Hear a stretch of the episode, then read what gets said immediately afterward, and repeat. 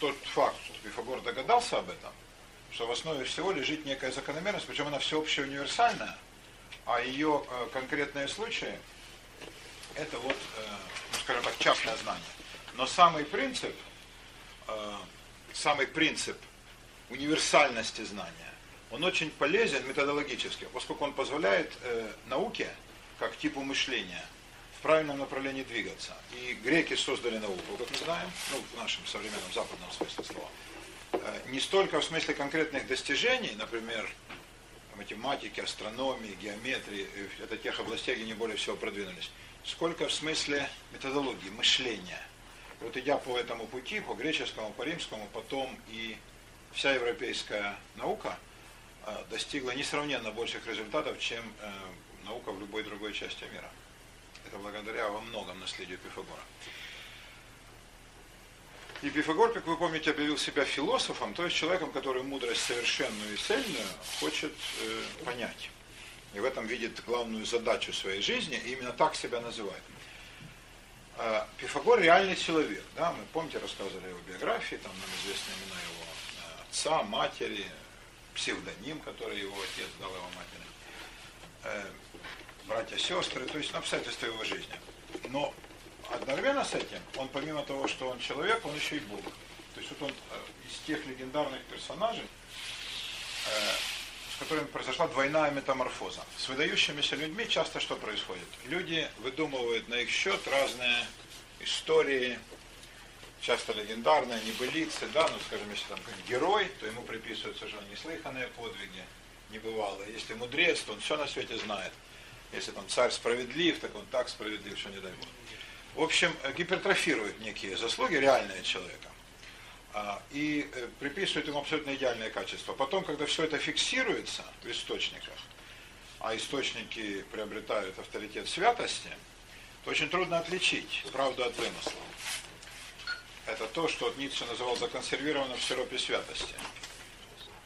Вот таким образом. Значит, э, Пифагор стал мифическим персонажем еще при жизни, достаточно длинно, а уж после смерти тем более. Э, это метаморфоза превращения обычного человека в некого такого идеального персонажа предания. Но с ним случилась еще одна вещь. Он как бы при жизни уже стал описываться как Бог. Э, говорили о том, что, ну, во-первых, его рождение было предсказано Пифией, во-вторых, у него было золотое бедро. Кто помнит лекции о шаманизме, вы помните, что у шаманов часто какие-то части тела, суставы, там, мышцы, всякие там разные прочие достоинства, они были из железа или даже из золота. А, и таким образом якобы шаман отличался от остальных людей. Это был одно, один, один из знаков а, принадлежности к шаманскому роду, к избранникам духов, в отличие от обычных людей. Вот, э, ну, не знаю, я не, совершенно не уверен, что у Пифагора было золотое бедро, но все, без исключения биографы, об этом пишут. То есть это вот такой атрибут божественности. Э, ему приписывалось умение превращаться в птицы зверей, там, то в волка, то в ворона, э, находиться одновременно в нескольких местах, делаться невидимым, там, отделяться от своего тела, от тела его сидело, там, да, и спало, как-то осело, а вот душа в этот момент парила, и значит, его видели, его душу в этот момент значит, в соседнем полисе, там, за десяток, сотню километров от того места, где тело пребывало. А это такие вот чисто божественные атрибуты. Некоторые сомневались в том, что он умер, говорили, что он значит, был присоединен к богам. Это очень интересная история, а, как человек может превратиться в сверхчеловека или в полубога, или даже в полностью в Бога, э, не благодаря родствам с богами, потому что все остальные греческие персонажи, которые такого удостоивались, они по прямой линии от богов происходили. Они были сыновьями богов или богинь. А Пифагор человек полностью с двух сторон. Он рожден от смертной женщины и зачат значит, смертным отцом.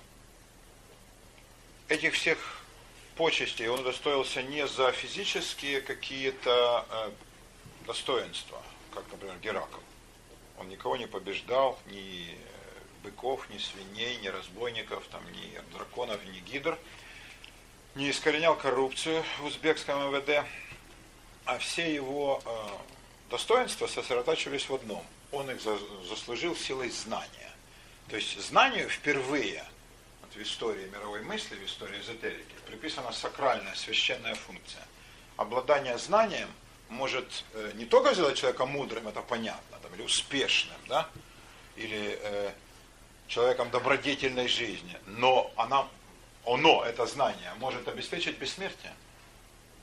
Бессмертие через знание. Отсюда прямой мост к последующим теориям, к Платону и к гностицизму, когда знание так прямо утверждалось, истинное, подлинное, сокровенное знание э, не просто улучшает э, качество человеческой жизни здесь, по эту сторону, но обеспечивает человеку бессмертие в том мире.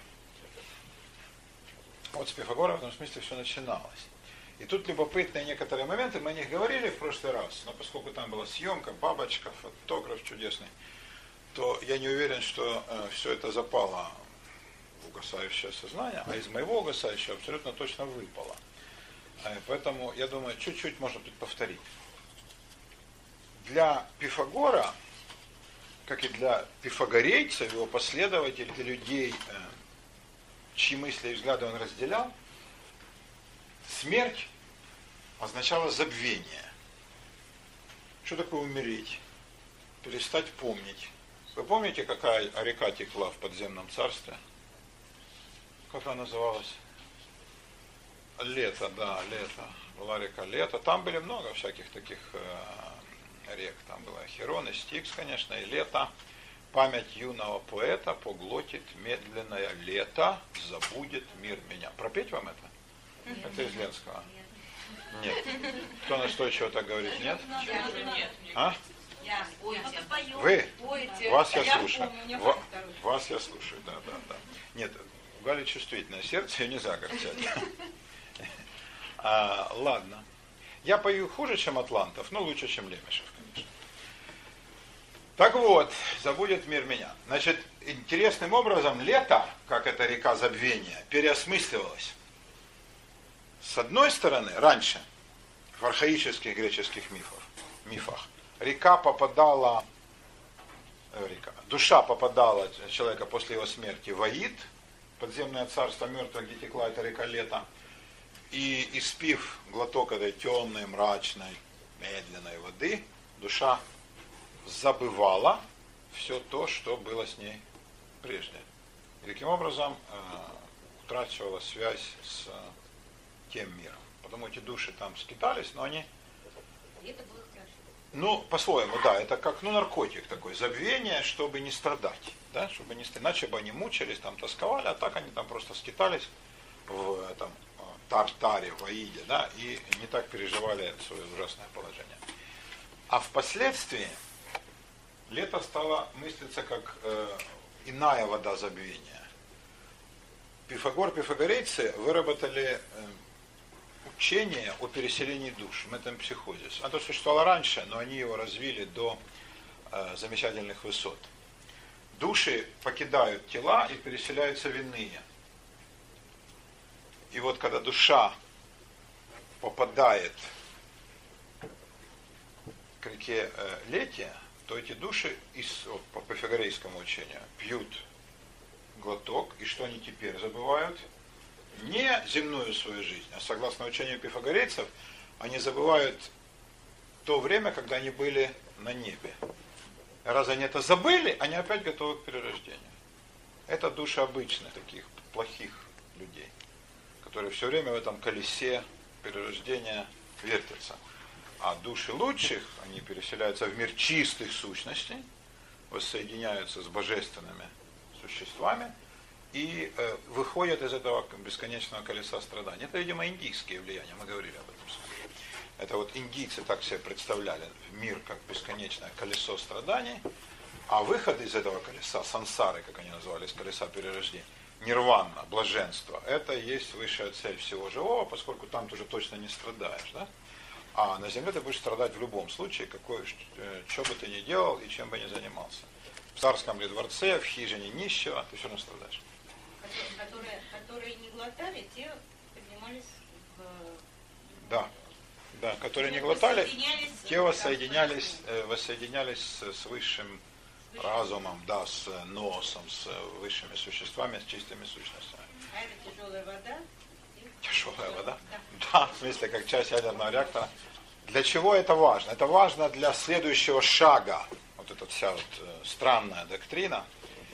Э, следующего шага в развитии учения о душе который развил Платон. Платон, как вы помните, был косвенным учеником Пифагора. Он покупал его книги там за огромные деньги. Помните история там 300 мин, да? Мин, в смысле монет. Огромные деньги, значит, он велел там купить своему ученику книги Филолая, ученика Пифагора. Сам Пифагор ничего не писал, как Сократ. Он только преподавал устно. Платон причислял себя к ученикам Пифагора.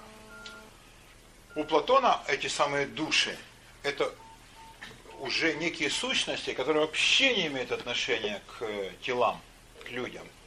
Его душа это идеи, это некие идеальные образы. И для Платона душа гораздо важнее тела.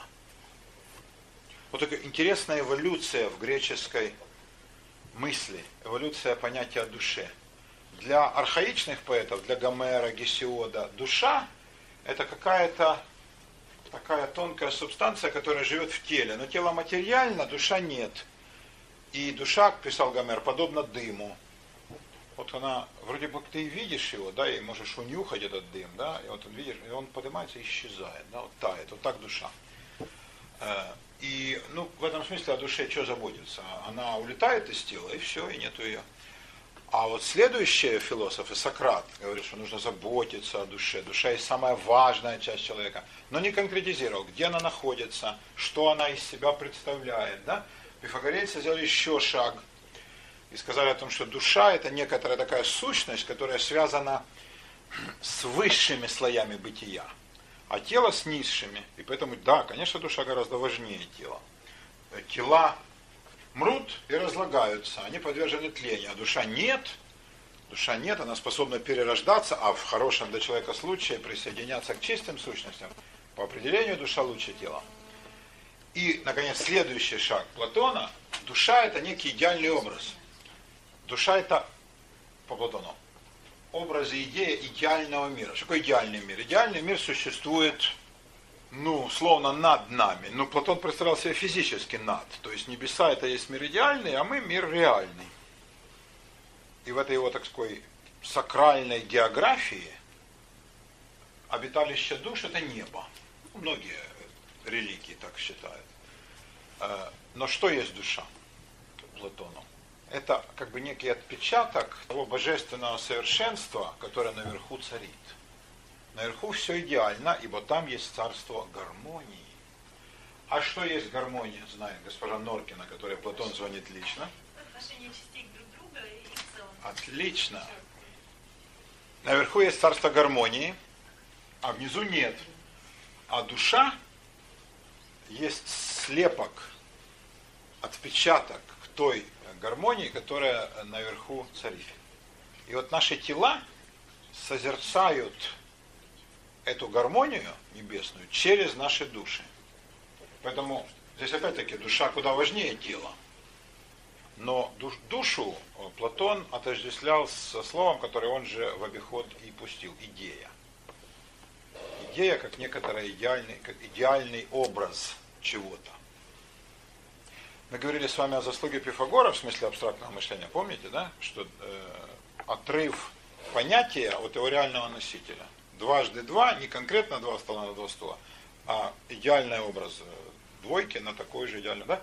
Э, шаг в абстрагировании мышления. Вот здесь э, шаг в этом же направлении, только по отношению к душе. Ну, вы себя чувствуете наделенными такой душой? Бессмертной, которая созерцает музыку сфер. Бог его знает. Маркиз де Сад любил спрашивать, где находится душа? А вот если сюда нажать, как бы. Вот. И он экспериментировал в этом смысле. Но как-то вот не, не увидел он душу. Но, может быть, не, не, не нашупал, да, не, хотя он любил пощупать, да, и знал разные места. Но как-то вот нет, не видел, не щупал, не нюхал. А, а интересно было бы э, спросить, может быть, не каждый может увидеть.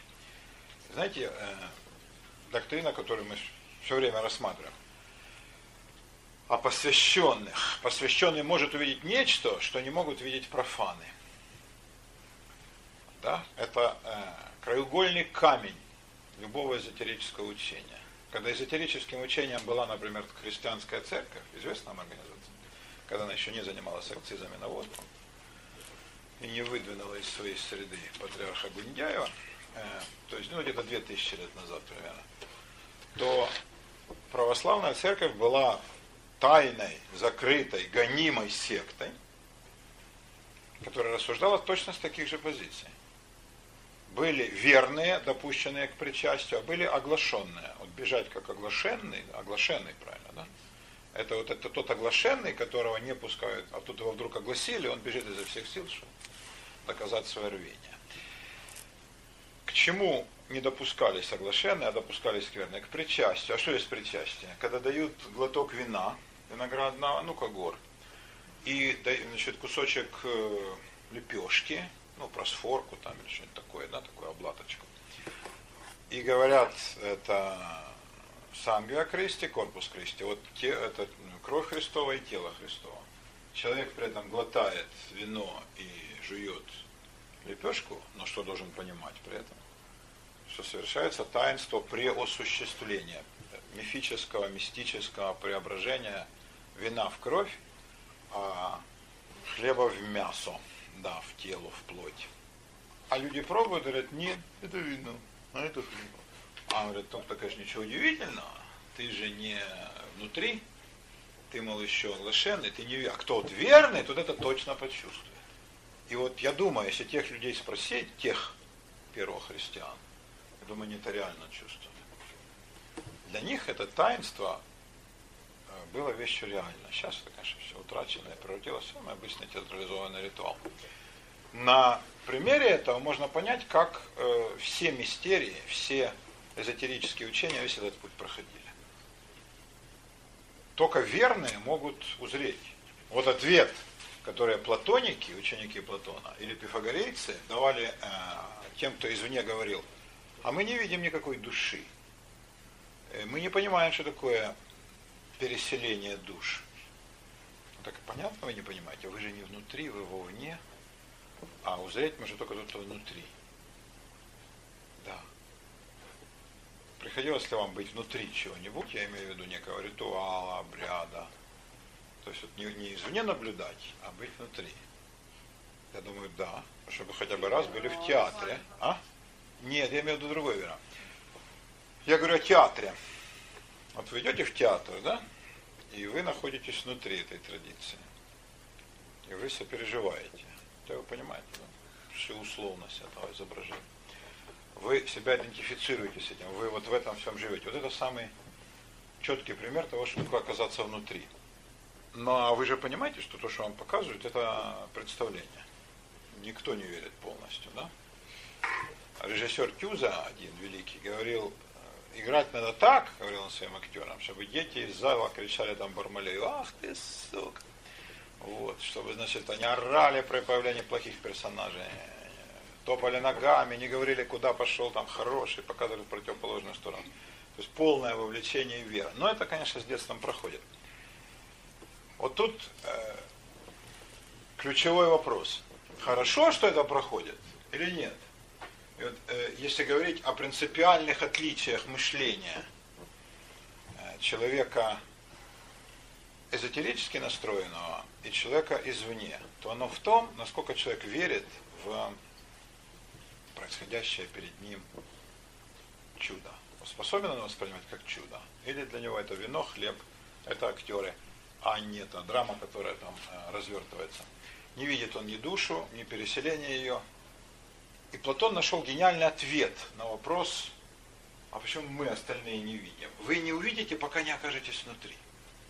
То есть вы не переступили некую грань, а до этой грани ничего вам не откроется.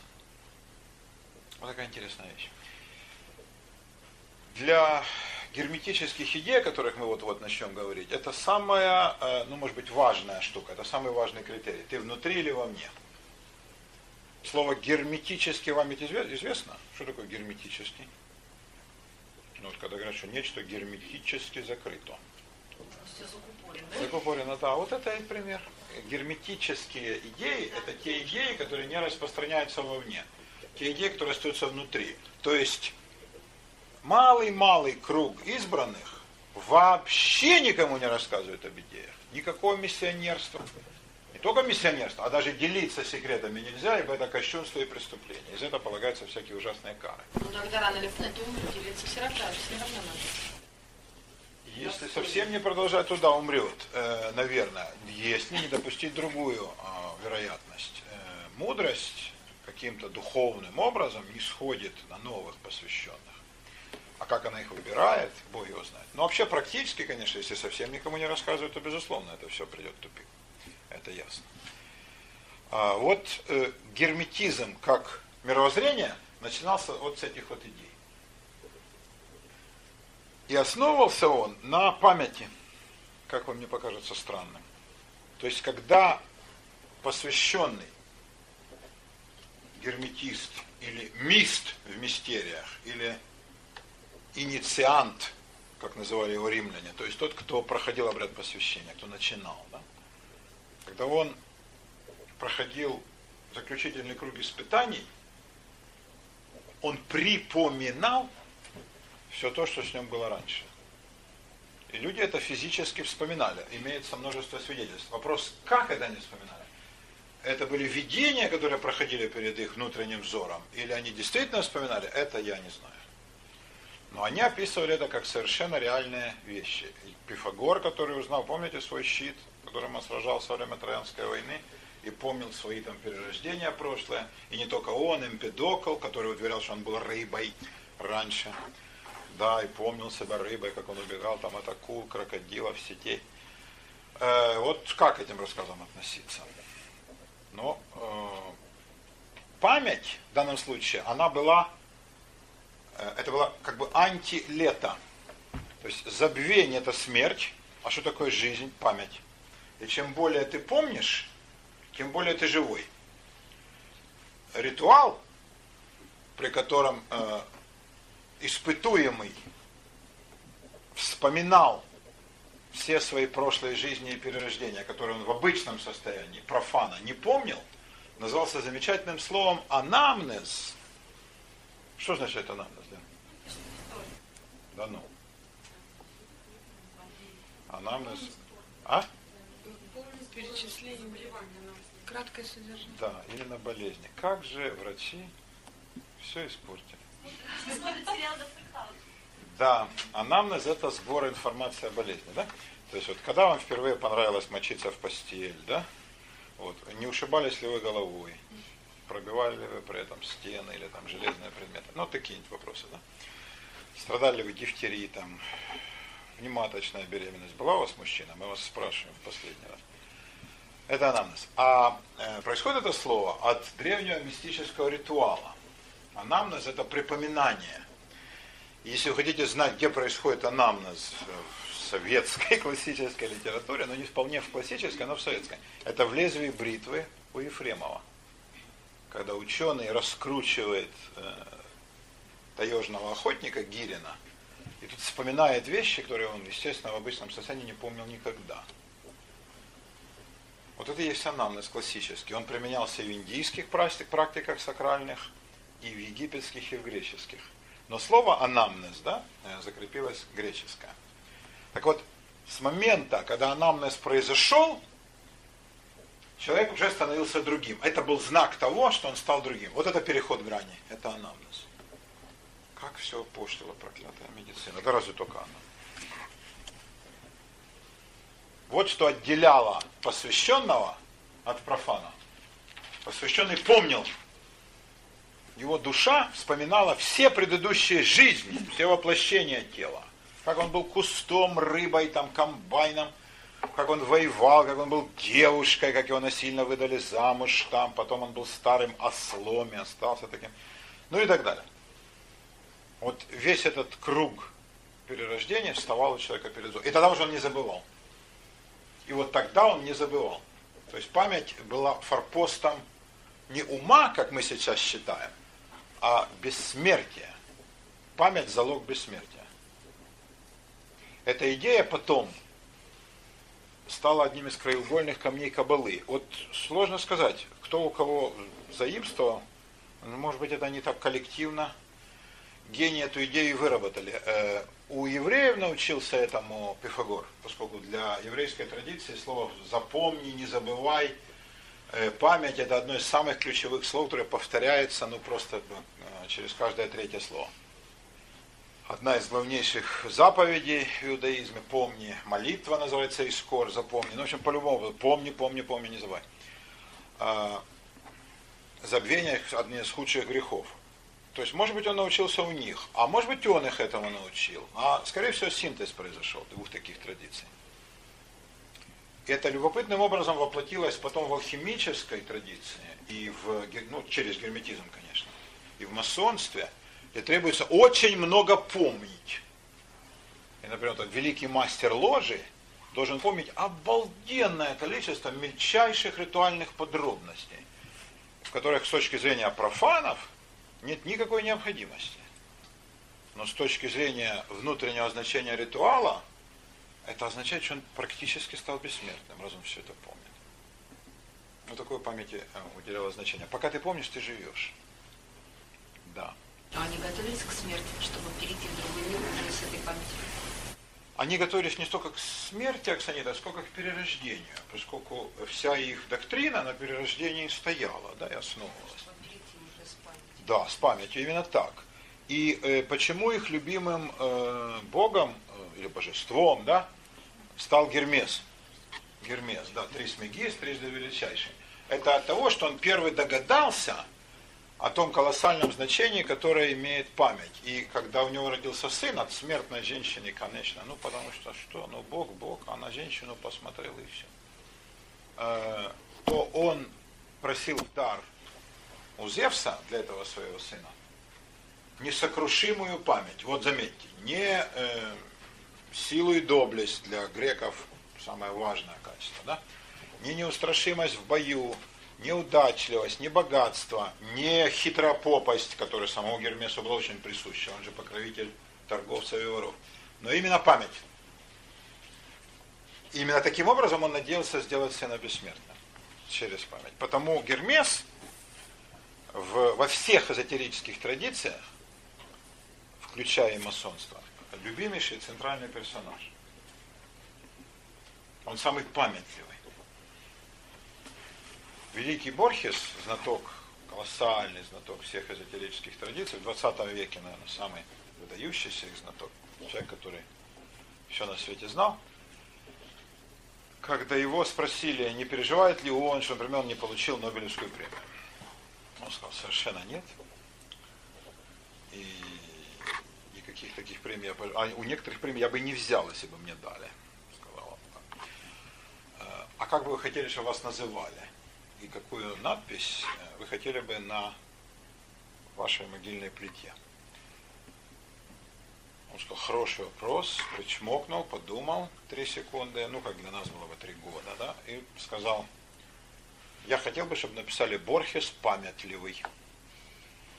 Все, у него была фантастическая память абсолютно. В древности он был бы, безусловно, величайшим жрецом всех мистерий.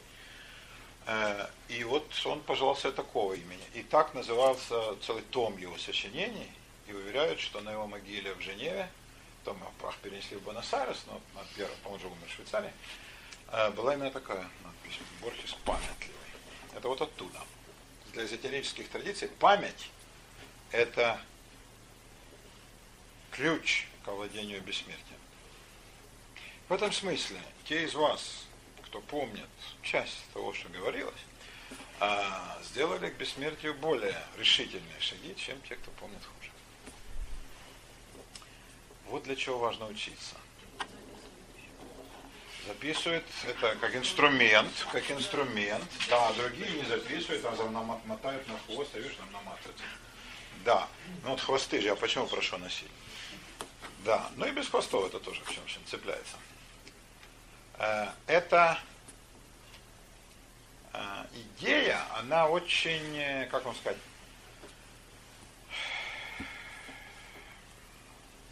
она амбивалентна, она двусмысленна. С одной стороны, очень плодотворно. Да, вот ты помнишь, помнишь, помнишь, и это означает, ты не забудешь, э, ты в курсе, ты знаешь, о чем речь, ты находишься в контексте. С другой стороны, чем больше ты помнишь, тем меньше ты можешь выдумать своего. Потому что ресурс-то ограниченный. Чем больше ты грузишь чужим, тем меньше у тебя своего остается. Это тоже факт. Это тоже факт. И люди, которые... Что такое помнить? Это книжное знание в основном, да? Заимствованное, энциклопедическое, такое компьютерно-словарное, да? А эти люди начинают жить в выдуманном мире. И с реальным коррелирует все меньше. Это тоже э, надо учитывать. Ну а другая противоположность вообще ничего не читать, а жить вот обычной жизнью, такой простой, деревенской. Но тогда уже не читать по-честному. Не читать, это значит и не смотреть э, телевизора, то есть без всякой дебилизации, а жить одной жизнью с природой. Потому что если не читать, а смотреть телевизор, это не считается. Это как бить себя по голове оглоблей. Так мы не договаривались. Вот. Ну вот подумайте, э, вы бы какой выбрали путь для себя, скажем? О, не, ну это банально, ну вот, вот человек одел хвост и уже начинает грубить. И тут же, хочу все знать, это девиз КГБ. Чужие, да, Эмиль? А также умеренность и аккуратность, говорил Молчалин, да. А может и нет, может страсть как раз и переход через границы в этом залог успеха. Кто ее знает. В общем, вот э, понимайте, кто был э, допущен в кружок герметистов. Там были люди, которых отбирали, среди прочего, по очень э, странному для нас критерию. Эти люди очень многое должны были помнить. Без памяти хорошей, ну даже, может быть, выдающейся, невозможно было научиться.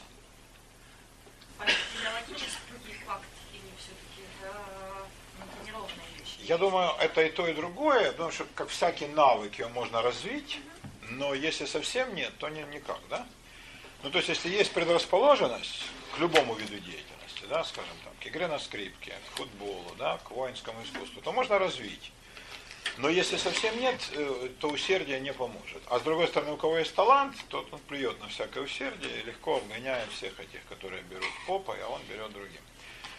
То есть, если в голове нет, то из другого места не возьмешь, но другим местом можно многого достигнуть. Да? Усердием, трудолюбием и вот этой самой усидчивостью. И для памяти это тоже очень актуально. Вот, мои дорогие, вот что такое память э, для наших с вами разговоров. Герметические воззрения основывались на том, что человек усваивал огромный корпус текстов, который он заучивал наизусть, буквально, заклинаний, ритуальных выражений, клятв, ну, вроде мантр, если хотите. Причем перепутать нельзя было ни одного слова, оно все было священным.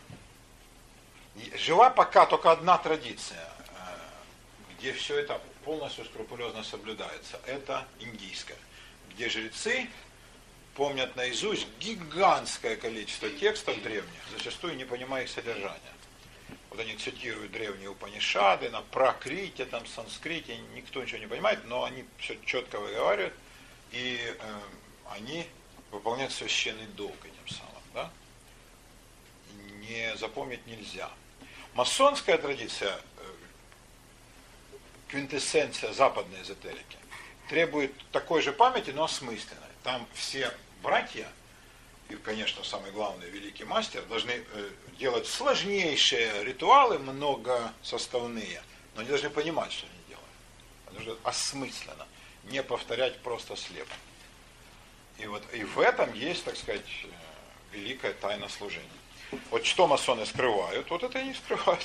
А какой процент на сами ритуалы мне сложно сказать, я же не был среди них, но мне кажется, что значительный. И в зависимости, опять же, от ложи, от ордена. В ложах, то есть те, кто учатся, там больше, в орденах, когда уже выучились, там меньше. Для подмастерьев, у них же есть подмастерья, ученики мастера. Для подмастерьев, я думаю, все в этом только и состоит. Для учеников, наверное, 60 ритуал, а 40 иная деятельность. Ну а для мастеров там уже другая совершенно пропорция. Но поначалу все, я думаю, в этом. Но вот это вот следование ритуалов, которое к какому-то новому качественному состоянию, Оно помогает перейти на какой-то новый уровень, ради чего, собственно говоря, ты это делаешь? Я думаю, это состояние вырастает из них.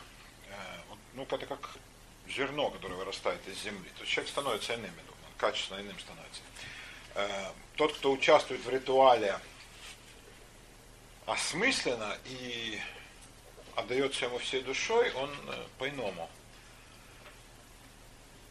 чувствует, по-иному мыслит, по-иному воспринимает мир. Это происходит не только с масонами, я думаю, что с любыми людьми. Э, Посмотрите на искренне молящихся. Это же совершенно не те люди, да, которые исполняют некий ритуал. Но это мы об этом с вами сотни раз говорили. Что для эзотерики это более важно, потому что там нет, как вам сказать, нет ощущения публично исполняемого действия. А там гораздо большей степени это один на один с ритуалом, со своей душой, с тем божеством, с высшим разумом, там, как ты его называешь, которому ты служишь и поклоняешься. Вот. Ну, такие дела. Кто такой Гермес, трижды величайший, Гермес Трисмегист? Как Пифагор. То есть, по-видимому, был человек, просто мы меньше знаем о нем. Вполне реальный мудрец, скорее всего, египтянин, возможно, грек, который прожил достойную жизнь и много чего там изобрел, внедрил, придумал. А, уже при жизни, наверное, стали складываться легенды, после смерти легенды стали огромными и затмили полностью его реальный облик. Ну а с течением времени, а жил-то он, видимо, давно, я думаю, это, ну трудно это точно сказать, наверное, где-то 3000 лет тому назад, то есть за тысячу лет до нашей эры. А, естественно, такой гигантский промежуток времени, а, весь тот корпус легенд и сказаний, который о нем сложился, он полностью, ну, как бы задавил собой те немногие сведения о его реальной жизни, которые вообще существовали. И теперь перед нами миф, даже боже, больше того, несколько мифов, несколько изводов, вариантов этого мифа. Гермес, вообще говоря, греческий бог, да, и мы его знаете. Он в крылатых сандалиях и в крылатом шлеме, голый, для того, чтобы быстрее проникать всюду. А в руках у него жезл со змеями кадуцей. И он, в принципе, э, быстроногий вестник богов, покровитель э, тех людей, которые никогда не стоят на месте. Э, Все время меняют местоположение воры, для которых девиз «главное вовремя смыться», и торговцы, которых э, волка ноги кормят, как известно. То есть надо поехать, купить, продать, узнать, что где, да. Э, ну, раньше так строилась торговля. Ну, собственно, сейчас так строится, но сейчас очень много последующих инстанций и источников информации. А раньше какой торговец был удачный? Он услышал, где-то не хватает чего-то, поехал, купил где-то много, повез туда, оказалось правда, он продал с выгодой, купил. И вот таким вот образом, собственно, вся торговля-то и строилась. Вот в рассказах о купцах, древних, там, средневековых, ну, собственно, вот это вот одна и та же модель повторяется. То есть купец непрерывно в путешествиях. Он не стоит на месте ни одного дня, иначе он как самолет, да, который вот он не должен стоять на земле, он должен все время летать. Если он стоит, то это омертвление капитала. И вот купец, если он там э, какой-то количество времени большее, чем нужно для отдыха, провел на одном месте, что он плохой купец. Должен двигаться, должен торговать, перемещаться. Вот такой Гермес. Отождествляли его с египетским богом Тот, Тотом. Именительно позирует Тот. И этот самый Тот, хороший, этот Тот, с большой буквы Тот, а, он был с головой ибиса и с собачьей головой, ибис птичка. А, он считался в некоторых египетских э, мифах, сказаниях воплощением универсальной мудрости ума. Вот, если кто помнит старую еще э, лекцию в Краснодаре, когда еще мы были в отчизне нашей в Краснодаре, а, про египетскую мифологию, я говорил вам там, что там не было единого канона было очень множество вариантов рассказа об одном. Они не стремились как бы к унификации этого дела, как греки, особенно как евреи. Все было вот, а вот как было на самом деле, вот так мы и запишем. А египтянам вполне устраивало множественность рассказов, которые противоречили друг другу, находились друг с другом в полной несогласованности. Так вот, э, некоторые из этих рассказов отводят тоту роль мирового разума, ума. Тот э, придумал кучу всяких вещей. А некоторые даже говорили, э, так далеко заходили, что говорили, что он создал мир словом. Вот это вот очень интересно. Словом. Да, создал мир словом. Вот он сказал слово, и мир создался, да. Где эта идея потом восторжествует? Сначала в Библии, в э, еврейской, да? Бог словом создает весь мир, да? И сказал Господь хорошо. И потом уже гораздо позже в Евангелии от Иоанна, да, что вначале было логос, да, не слово, а логос, а это не совсем слово да, и слово это было Бог, и слово было Богом. О, вот это уже, конечно, перекличка с э, египетской герметической традицией. Почему отождествили Тота и Гермеса? Вот трудно сказать. Может быть, потому что Гермесу при, приписывали разнообразные чудеса, хитрости, уловки. И они у людей ассоциировались с э, умом. Ну а что такое ум, да, как неумение обмануть соседа? Ловко, правда? Нет. А, умный, да, это тот, кто живет хорошо, хорошо живет за счет других. Ум и хитрость, вероятно, отождествляли. И понимали так, что если этот Бог столько разного создал, то, вероятно, он и есть самый, самое умное на свете существо. Вот он и есть воплощение вот такого мирового универсального ума. Тот и Гермес на определенном этапе стали э, одной личностью. А потом стали распространяться интереснейшие разговоры о том, что э, то ли Бог Гермес, то ли э, мудрец с таким именем написал некий текст под названием «Изумрудная скрижаль». Табула Смарагдина. Сейчас посмотрим. А, мы же не можем смотреть картинки. Да? Можем, да? А там, если чуть-чуть пролистать, будет там изумрудная скрижаль. Она, правда, не изумрудная совсем. Ну вот Гермес, это вот э, как его изображали. Здесь он в таком э, классическом обличье мага, ну, достаточно средневековом, скажем, да. И колпак на нем, и солнце и луна ему повторяют, покоряются, он такой весь. Скрижаль это в руке, которая? Скрижаль. Или вот это солнце? Вот это было хорошо. Нет, он уже на Нет, скрижали нет. В руке это у него глобус такой. Э, ну, земной шар, как бы. Обратите внимание, как он там он так перевит, э, так как бы змеевиком таком, да, таким, это как бы такая алхимическая эмблема. Шар, да, нет, но скрижаль же это... Нет, нет, нет, нет, я имею в виду, что то время... Шар, змеевичок. Да, кстати, то, что земля шар было известно грекам великолепно. Они не питали на этот счет иллюзий. Они знали, что земля шар. Никогда не думали, что не... А это потом забылось, и вот эти ну, примитивные христианские воззрения, что земля плоская а когда откат был от достижений э, античной науки. А греки понимали, что Земля это шар, даже кривизну исчислили. Вот интересный, вот это чисто греческое, поглядите. Поглядите Написано Theos, Бог.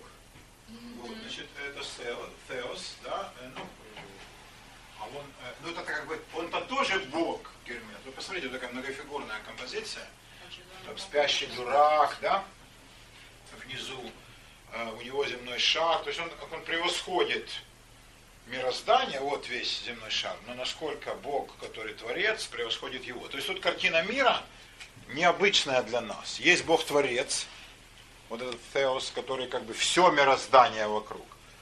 А Гермес Трисмегист, оставаясь божественным существом, божественной сущностью, он, конечно, по отношению к Богу Творцу есть вещь подчиненная вещь неправильно слово, сущность, да, подчиненная.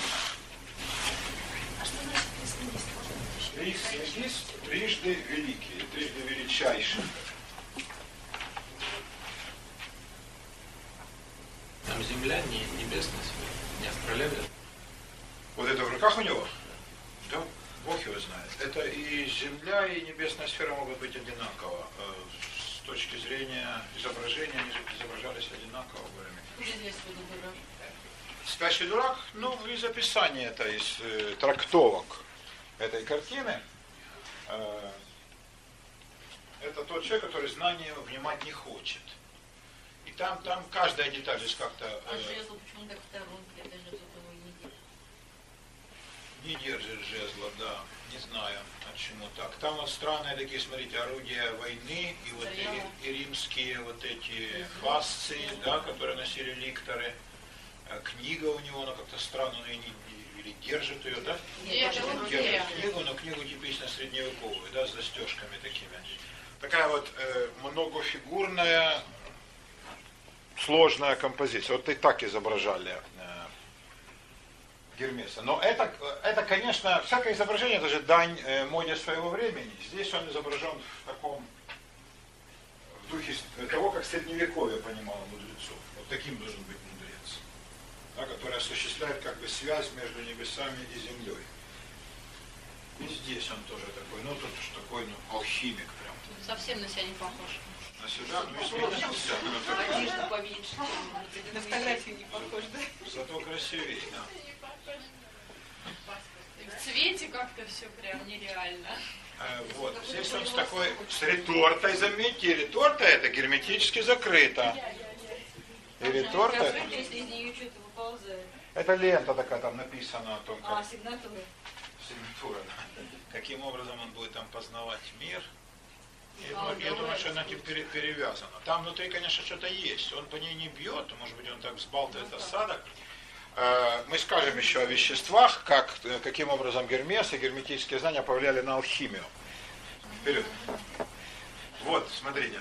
Это латинский текст, вот это изумрудные скрижали, поглядите. Ну, скрижали там как таковой нет, и изумруда там тоже нет. Но записан текст, да, табула смарагдина, да, видите? Ну, вот. Изумрудная скрижаль. Смарагд, изумруд. Да, ну знаете такое слово, конечно. В изумрудной скрижали, как и во всех герметических текстах, излагаются ну, основы герметической философии. Вот о ней пару слов, и вам поговорим о вещах более простых. А? Изумрудная. Чем, мой дорогой? Что, в чем был вопрос, Аночка? На чем написано. Скрижали дал э, Моисей. Скрижаль это э, Такой неч- тяжелый, на что написано? нечто, да, на чем пишут текст. Ну, чаще всего деревянное, а еще чаще каменное. Да? Тогда и не было иных носителей. Ну вот, э, костяная, может быть, скрижаль, деревянная, да, металлическая, медная, да, ну, вот в данном случае изумрудная. А, Реально не было ничего такого изумрудного найдено никогда. Это метафора. Э, В некоторых описаниях э, Гермеса и Тота э, есть упоминание того, что во время инициаций вот эти мисты, иницианты, которые проходили обряд посвящения, видели, как голова Гермеса, мозг его, становится вдруг прозрачным, пульсирует, оттуда исходит свет. В этот момент эти мисты впадали в экстаз, они видели его три органа. Он был трижды величайший. Не то, о чем вы подумали. Мозг, сердце и печень. И все они, значит, пульсировали с разной частотой и испускали цвет разного, э, ну, волны разного цвета. Да?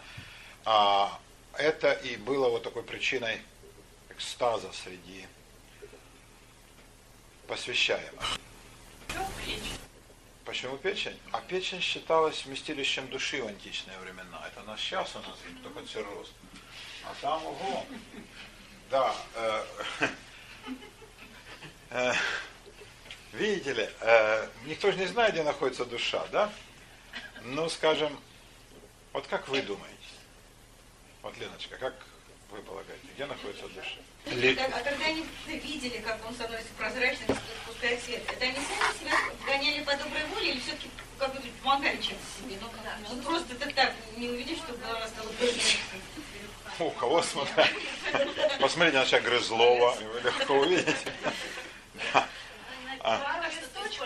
На- а техник, ну, когда в этих э, в диагностических, ну там все ясно, да, действительно это помогали. Но здесь серьезные люди. я думаю, тоже. Э, Техники экстаза, они более-менее одинаковые. То есть мы поговорим о них. Э, Они, конечно, не были столь грубые, эти техники погружения в экстаз, как, например, во время мистерий и оргии Великой Матери Кибела, о чем мы еще скажем, возрадуйтесь, сестры и братья, кайф впереди. Э, там, конечно, способы были куда более веселые и действенные, а здесь нет, более тонкие. Но, например, многодневный пост. Сами понимаете, да? На последних э, там сутках э, даже сухая голодовка пить не было нельзя. То есть человек был на последнем издыхании. Плюс, я думаю, звучали некие мелодии непременно. И мелодии тоже как-то воздействующие на человека всей своей и музыкальной, и чисто колебательной, ритмической составляющей, да, э, например, вот струны, басы, знаете, как они вот колеблются, вот эти глиссандо по басовым струнам, или там... Печень отдается. Печень отдается сразу, а селезенка тоже колеблется. Например, вот барабаны, да, такие вот э, мерные удары, это все, я думаю, способно ввести в определенный экстаз. Может быть, использовался шум воды, падающий, журчащий. Это очень, э, как мы знаем, действенное средство. Мелькающий свет, лампада, свеча, факел, да, его отражение, например. Если это было в пещерах, они чаще всего это описывают как пещеру или некий кратер. То вот, скажем, на, если пещера из известняка или из карста, тоже светлый, да, и на светлых стенах пещеры эти все блики очень красиво играют. Поскольку греки были изобретатели театра, то в театральных эффектах они понимали как никто.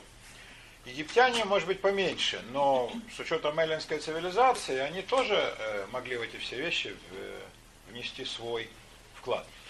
Я думаю, техники э, помощи, скажем так, достижения человека э, такого состояния, они были, безусловно. А видели ли они это реально? Что такое вообще реально, да? Вы же понимаете, да? Вот еще вы сказали, значит, что вот греки создали театр, и у египтян этим было попроще. Так значит, все-таки эти два культа, они сначала были сами по себе, а потом слились. Они слились, да.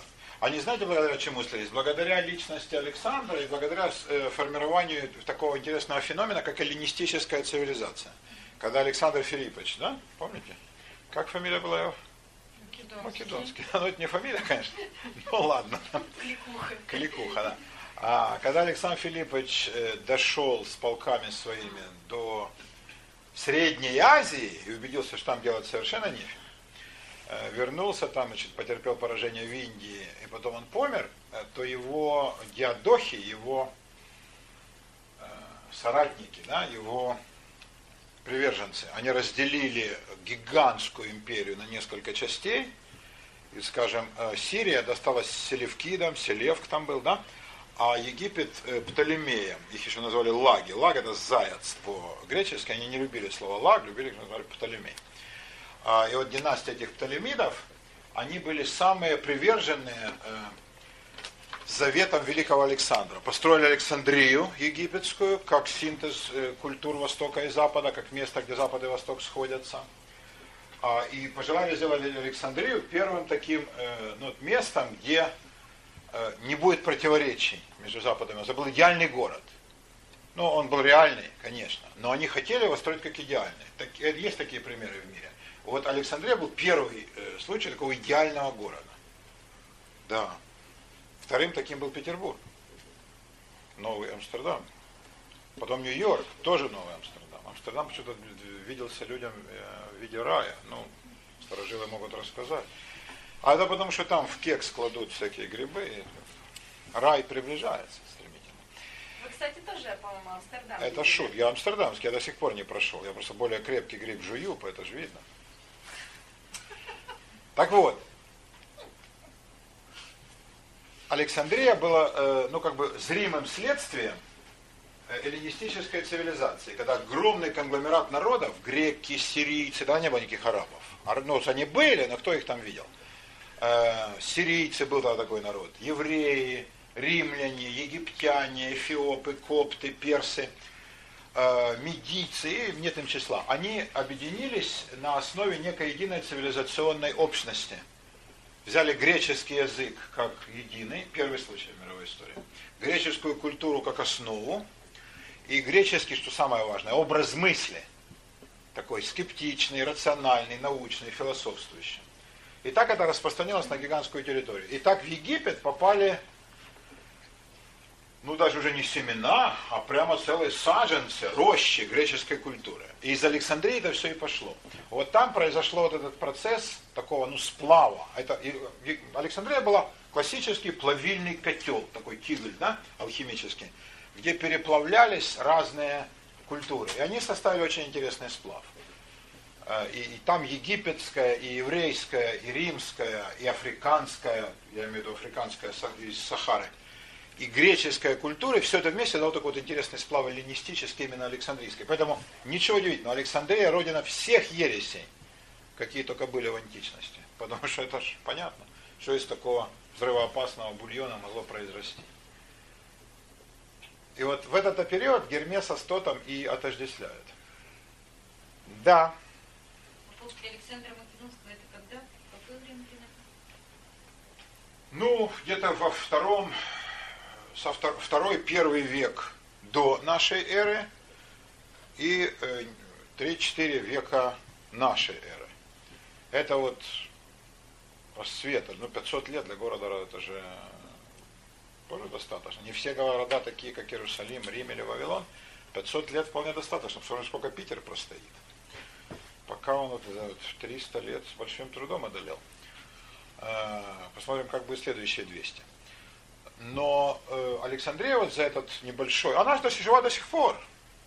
Но это сейчас ну, просто город, да, обычный. Может быть, для арабского Востока и необычный, да? Но, необычный, да, но э, но именно для них. Да, для Египта. Но влияние на мировую культуру Александрия не оказывает. Это, ну, при самой большой любви к Александрии. А тогда это был мозг современной цивилизации, так и называли. И библиотека Александрийская громадная знаменита. Там, кстати, в этой библиотеке и хранились тексты герметические. Гермесу приписывают совершенно фантастические деяния, что он написал 20 тысяч книг.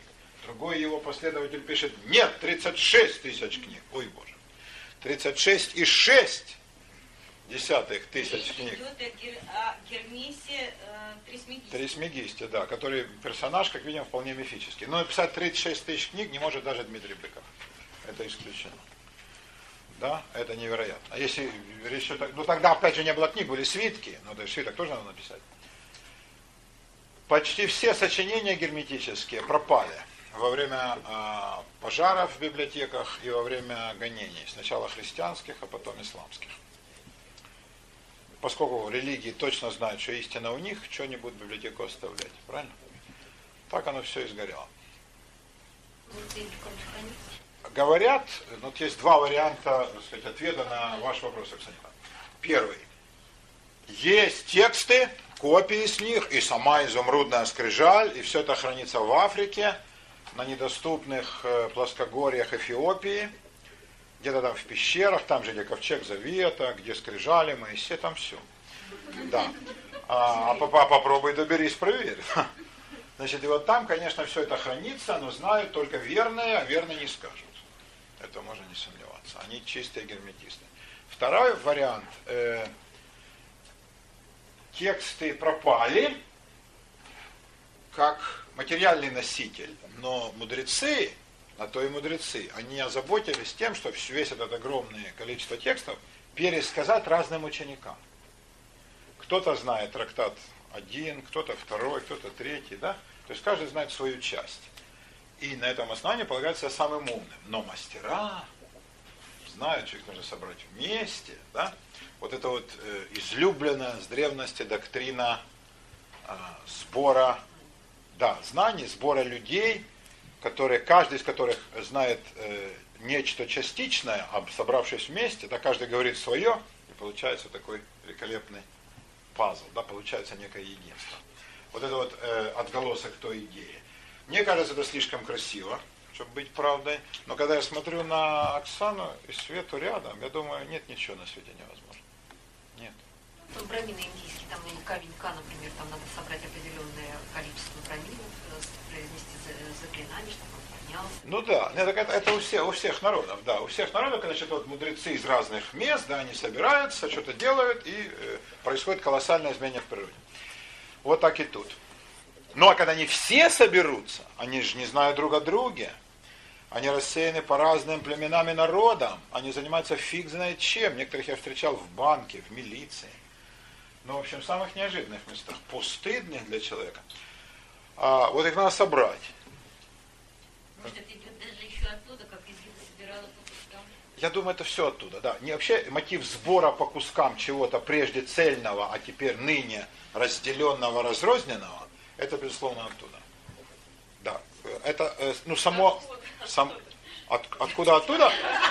Из древней, оттуда, из древней, из древней мудрости, э, из вот этой самой протоэзотерической традиции, Лен. Оттуда все и выросло, да. А в данном случае оттуда имеется в виду из... э. Не, ну если оттуда, да, реально все оттуда. Да. А, из, я думаю, из того единого источника э, эзотерической традиции, который, по-видимому, старше и египетской мудрости, и Библии, и греческих самых ранних текстов, которые, ну нет, это, я думаю, это Панишат это просто другой регион. Некий такой, да, единый источник э, эзотерической традиции, который для Средиземноморского края, для Средиземноморской ойкумены, он, конечно, был. Но Вот все эзотерические традиции на этом настаивают. что мы оттуда да, происходим. Да? Мы, ну, допустим, из островов Блажен, мы как бы древо от этого корня. Да? Вот, а корень, вот, вот он там, в этой э, глубине архаики скрывается. Так ли это? Не метафора ли это красивая? Бог его знает. Всем свойственно ведь архаизировать, да, свое прошлое, приписывать себе там заслуги, да. Каждый народ хочет быть древним. Э, В древности монахи свои сочинения приписывали мудрецам, которые жили за 100, за 200, за 1000 лет для придания авторитета, такой плагиат наоборот. Поэтому это старая уловка человеческая. И сказать, э, действительно ли был такой протоисточник, или это просто так хотелось мудрецам разных эпох и времен, никто не берется. Прослеживается некое единство, но есть очень много различий. Но когда я говорю оттуда, да, я имею в виду вот оттуда, да, таким вот образом. Из этого некоего такого единого источника эзотерической традиции. Но эзотерические традиции все, и герметизм в том числе, и на его основе э, возникшая алхимия, э, и масонство, и все, они все полагают, что они точно знают, от какого корня их росток. Потому что они как бы знают свою генеалогию. Этим они отличаются от нас, которые Иваны или там Абрамы, не помнящие родства, а они вот точно помнят. Вот на этом они всегда настаивают, да? Памятливость, потому что, да, а мы не мы беспамятны, мы манкурты, они все помнят. Так что вот это вас не должно удивлять. Вот герметические тексты, они разные были. Э, Был так называемый народный герметизм, это заклинания, это э, заговоры, да, это пожелание излечения от свиного и куриного гриппа, да, пожелание победы в футбольном матче, там, э, да, высказывание насчет транспортного налога, ну и всякое такое. Это народный такой герметизм. А ученый герметизм – это рассуждение о том, как разные слои небес, разные части мироздания соотносятся друг с другом.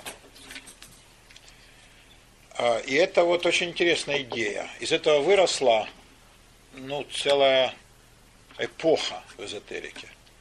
Идея о том, что небеса расположены ярусами. Их одни насчитывали 7, другие 9, иные 10. И вот эти ярусы небес гностические или каббалистические сферот, по большому счету одно и то же. И как они от- соотносятся друг с другом. Э, Симпатия и антипатия небесных сфер между собой, да? Э, Каким образом происходят э, войны слоев небесных, каким образом происходит их дружба и брак, даже так. Вот это все оттуда. Это все оттуда, из этой традиции. Но тут тоже трудно сказать, где здесь такой наивный, э, наивный древний метафоризм, когда сложность бытия описывалась такими красивыми литературными метафорами. Но вот тут я скажу вам пару слов. До этого я не говорил вам пару слов. А сейчас скажу. Или сказал? Нет, там другой. Это Беня ему сказал, что ты, у тебя есть всегда в запасе пару слов. Да. Э, Сила таких метафор в том, что они понятны. Например, метафора отца. Вот Бог как отец. А порожденный им как сын. А мы, значит, все как дети, да? То есть это очень понятная метафора. Ну и настоящий отец, если он не ублюдок и не отчим, особенно капитан третьего ранга, который живет на восьмом этаже, то э, этот отец о нас заботится, да? Тогда понятно, э, как Бог соотносится с людьми. Достаточно сказать Бог отец, и нам все становится понятно. Не нужно развивать длинные все эти цепочки рассуждений. Или, например, э, там, небесная мать, вот как Кибела. Она, порож... она породила все сущее. Как же она может его не любить? Разве может мать не любить э, свое собственное дитя? Э, и тут тоже все ясно. Или там э, брак, э, ну скажем, божеств, или сущности некий, неких, или там одной сферы небесной с другой. Это очень красиво, да? Они там соединяются по любви, их порождение наполняют мироздание. Это замечательно. Но это не имеет никакого отношения к реальности. Ничего похожего на нас и на наши любимые процессы, брак, там и все, что ему предшествует и за ним следует, ничего там такого нет. То есть э, мироздание устроено совершенно на иных принципах. Там нет ничего антропоморфного, ничего человекообразного. Нет никаких отцов, никакого там брака, естественно, нет, никакого там, ну, не может его быть вообще. Нет тела как сущности. Поэтому это не более чем красивые метафоры. Но они настолько вошли в плоть и кровь, они стали частью не только вот фольклора международного, они стали необходимой составляющей бытия почти всех цивилизованных народов. Нету народа, нету традиции, где эти метафоры бы не применялись. Великая мать, да? Бог как отец или там божество как нечто порождающее. То есть, ну, человек сравнивает нечто с тем, что он видит. Это же понятно. Это понятно. В древности полно сравнений с овцами, с пастухами – и те, кто окучивал большие массы людей, имели в руках пасторский, пастушеский жезл. Вот такая метафора. Сейчас сравнили бы, наверное, с компьютерами, с веб-мастером, который одним нажатием кнопки, да, вырубает проектор, оставляет людей в темноте, посрамляет Ивана Великого, трясет красивыми волосами, говорит, я сейчас все перезагружу. О! Какая власть, да? А, и метафоры были бы иные. А потом они казались бы такими наивными же, как нам сейчас метафоры с овцами. Ну, собственно, не наивными, но как бы мы не очень понимаем, что это за заблудшие все овцы, да, пастырь добрый, и все то, что говорило так много сердцу тогдашнего человека. Всякая метафора очень удобна тем, что она понятна, и она уподобляет вещи. Но в этом уподоблении кроется и засада, и мина. Это уподобление очень часто хромает, оно оказывается неадекватным.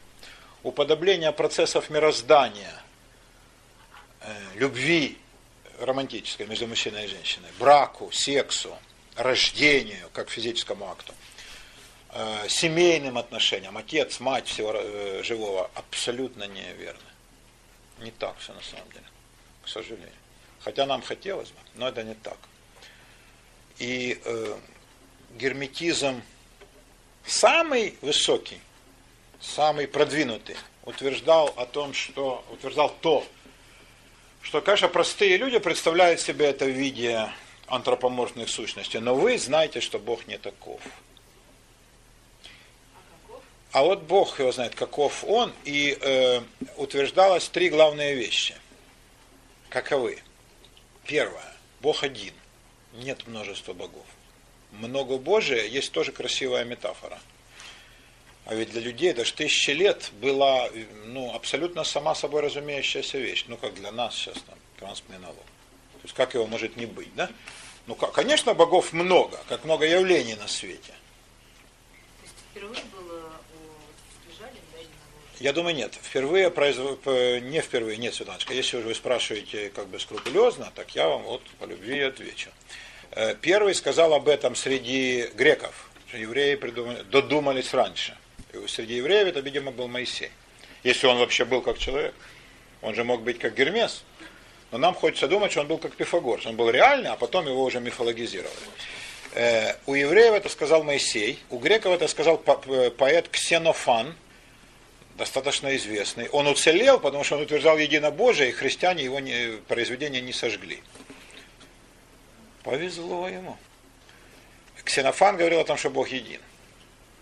Но он не пользуется никакой популярностью при жизни. Никто, ну так, в рамках плюрализма его выслушивали греческого. Говорили, ну странная эта вещь, говорит Ксенофан. Ну ладно, иди, вот выпей вина, утешься. Вот адрес блудницы, берет недорого.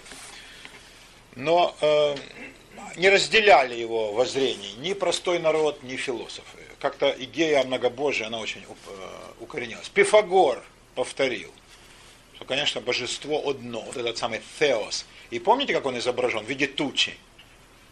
Вот как-то и э, специально, да, вот не солнце, обратите внимание, а вот некая такая туча, чьи очертания все время меняются – да, который можно принять там за кораблик, за лошадку, за дракона. На самом деле это не то, ни другое, ни третье. Это нечто абсолютно иное.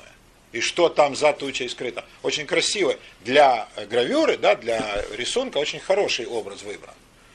То есть не обманывайся внешним подобием, это все ерунда, да, это личина. Э, сущность истинная совсем не такова. Вот, э, вот Пифагор сказал второй, э, вторым это, ну если там говорить в порядке. А потом уже как бы это стало для мудрецов понятно. Же и Платон, и Аристотель скептически относились к идее, что много богов, они понимали, нет, ну, конечно, бог философов один. Они уже познакомились через Пифагора с еврейской традицией. И тогда уже стало понятно, что, конечно, бог один. Ну, для, для продвинутой части, да, остальные приносили жертвы и так далее. А к моменту, когда вот Александр умер, и его сподвижники основали Александрию, да, в третьем, во втором веке на, до нашей эры, идея единобожия уже многими умами владела. То есть это уже не было откровение, как когда-то, когда об этом говорил Ксенофан. Прошло много лет. Но она тоже не завоевала уж так большинства, да?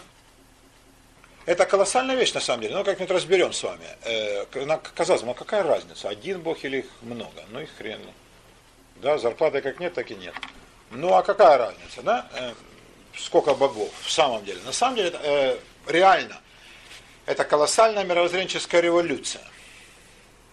Вот так же, как идея Пифагора о том, что знание должно быть целостное, и в основе мироздания лежит закон. Вот э, монотеизм утверждает, что есть законодатель, и это законодатель этот установил законы, эти законы непреложны, нет произвола богов, как в греческой мифологии. Афина захотела, наслала облако. Аполлон вмешался, победили. Нет, это выдумка, это тоже метафоры красивые. Хорошая для литературы, но абсолютно ничего не, не, э, не объясняющее в мироздании. А на самом деле есть законы непреложные, и законодатель их поставил, эти законы действуют всегда. Тут один шаг. Тут, тут один шаг до науки. Тут, мы, это, мы теперь это знаем. Это... Нет, нужно еще чуть-чуть подождать, и мы узнаем все. Нет, ну все, я думаю, узнают только члены комсомола, а также хунвейбины. Все люди не узнают никогда. Я же вам рассказывал про абсолютную и относительную истину. Да? Люди знают только относительную истину. Это подъем на бесконечную вершину.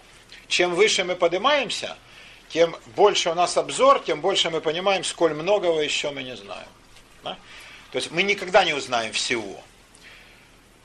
Это так. Но мы должны узнавать как можно больше. Мы должны подниматься все выше на эту гору. Или, если вы помните парадокс Зенона, да, расширять этот круг познания. Расширять, расширять, расширять, понимая тем самым, что чем мы больше его расширим, тем с большим количеством незнаемого мы столкнемся. Но именно в этом состоит человеческий подвиг интеллектуальный. Да? Что? Абсолютно и... Относительно и относительно. Относительно это та истина, которую познают люди. Все люди как совокупность. От Конфуция до Ньютона и Эйнштейна. Да? Ну, прежде всего, лучшие люди. Ну и мы как там, как ученики. А абсолютно знает только Бог. Ибо Он сотворил этот мир. Но нам никогда абсолютно не достичь. Нет, ну понятно, что ну, все понятно. Я ее обожаю. Ну как? Ну вот. Это я предлагаю в дальнейшем именовать Лену лучшей из носительниц хвостов. Это была чудная фраза абсолютно. В чем То есть Бог, он создал правила. Ну, правила, которые мы называем законом природы. Окей. То есть ни один закон природы не может прекратить свои действия даже там на секунду. Пока он этого не захочет. Да, а Когда он это захочет, называется чудо. Да, а люди тем временем, они Верно. И, соответственно, они, И частично используют для своего скорейшего уничтожения. Да, ну, можно и так. можно и нужно. Что-то что используют, безусловно, для, для покорения природы, покоряя природу, тем самым приближают свой конец. Ну, с каждым, то есть с каждым годом, там, не знаю, мы уже узнаем больше и больше. Несомненно. И чем больше узнаем, тем больше понимаем, что последний из великих умерших ученых, Виталий Лазаревич Гинзбург, да, он был атеист, к сожалению. Ну, может быть, это странность уже, уже очень пожилого человека. Хотя надо сказать, что были среди физиков, э, именно среди физиков, были очень верующие люди, э, как, например, Эйнштейн или Инфельд, его ближайший друг, или Нильс Бор, а, Сциллард, который работал вместе с Эйнштейном. А были такие, ну, закоренелые, завзятые атеисты. Например, Курчатов. А, или Ландау. То есть это великие умы. Вот Гинзбург принадлежал к их числу. Вот интересно, Андрей Дмитриевич Сахаров, который как бы был не хуже их, как известно, но не разделял атеистических крайностей. Ну, я не ходил, конечно, в церковь, ни в какую, но э, он никогда не говорил атеистически. А вот Гинзбург говорил, ну, что делать, это его как бы уже теперь он беседует с тем, с кем, э, с кем надо, да. А. Великолепно. Очень достойно прожил. Э, Дай Бог нам всем. И ученый был великий. Но вот интересно, что он говорил. Он же, уж он-то столько открывал, там 400 работ, страшное дело. То есть э, был, безусловно, уважаемейшим человеком. Если бы не странный атеизм последних лет, вообще была безупречная жизнь. Может быть, это не зависит от того, что человек говорит, вообще верит он или не верит, его взаимоотношения с Богом.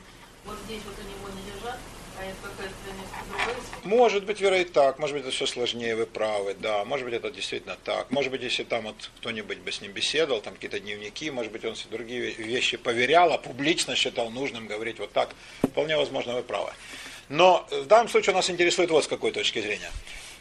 Он говорил, на моей жизни, он же долго прожил, даже 86, по-моему, лет, да? Или даже даже 90 с чем, 90 с чем, да. очень долго. То есть при нем были совершены громадные открытия, да? И фундаментальное открытие в науке, и колоссальные достижения в технике. Ну, он родился, да, какая была Россия, а он умер, она с атомной водородной бомбой, там все эти коллайдеры, все на его глазах. А, И он говорил, значит, что э, на моей длинной жизни какие гигантские открытия совершились. И только теперь мне ясно, сколь многого мы еще не знаем. И сколь многому мы еще даже не начали подступаться. Вот слова великого ученого. Да? Значит, это так. Вот это абсолю, э, абсолютно относительная истина. Да? То есть, чем человек выше, тем он больше понимает, что такие дела. Расскажу вам по этому поводу ученый анекдот, он мне нравится. А, И мы пойдем к Кибеле, ибо вы заслужили. По поводу метафор вы услышали меня, мои дорогие. Поэтому не, это все, вы понимаете, да, это красиво звучит. И греческие мифы, и Бог Отец, там, и Бог Сын, Бог отдал Сына Своего Единородного, все эти евангельские рассказы, они хороши для литературы, для Достоевского, там, до надрыва.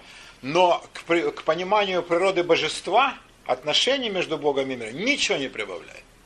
Ничего абсолютно. Как советский мульт, такой ласковый, да, про барсучонков и медвежонков, которые там волк перевоспитывается под влиянием Деда Мороза. Это ничего не добавляет к пониманию того, как реально животные живут в природе. Да?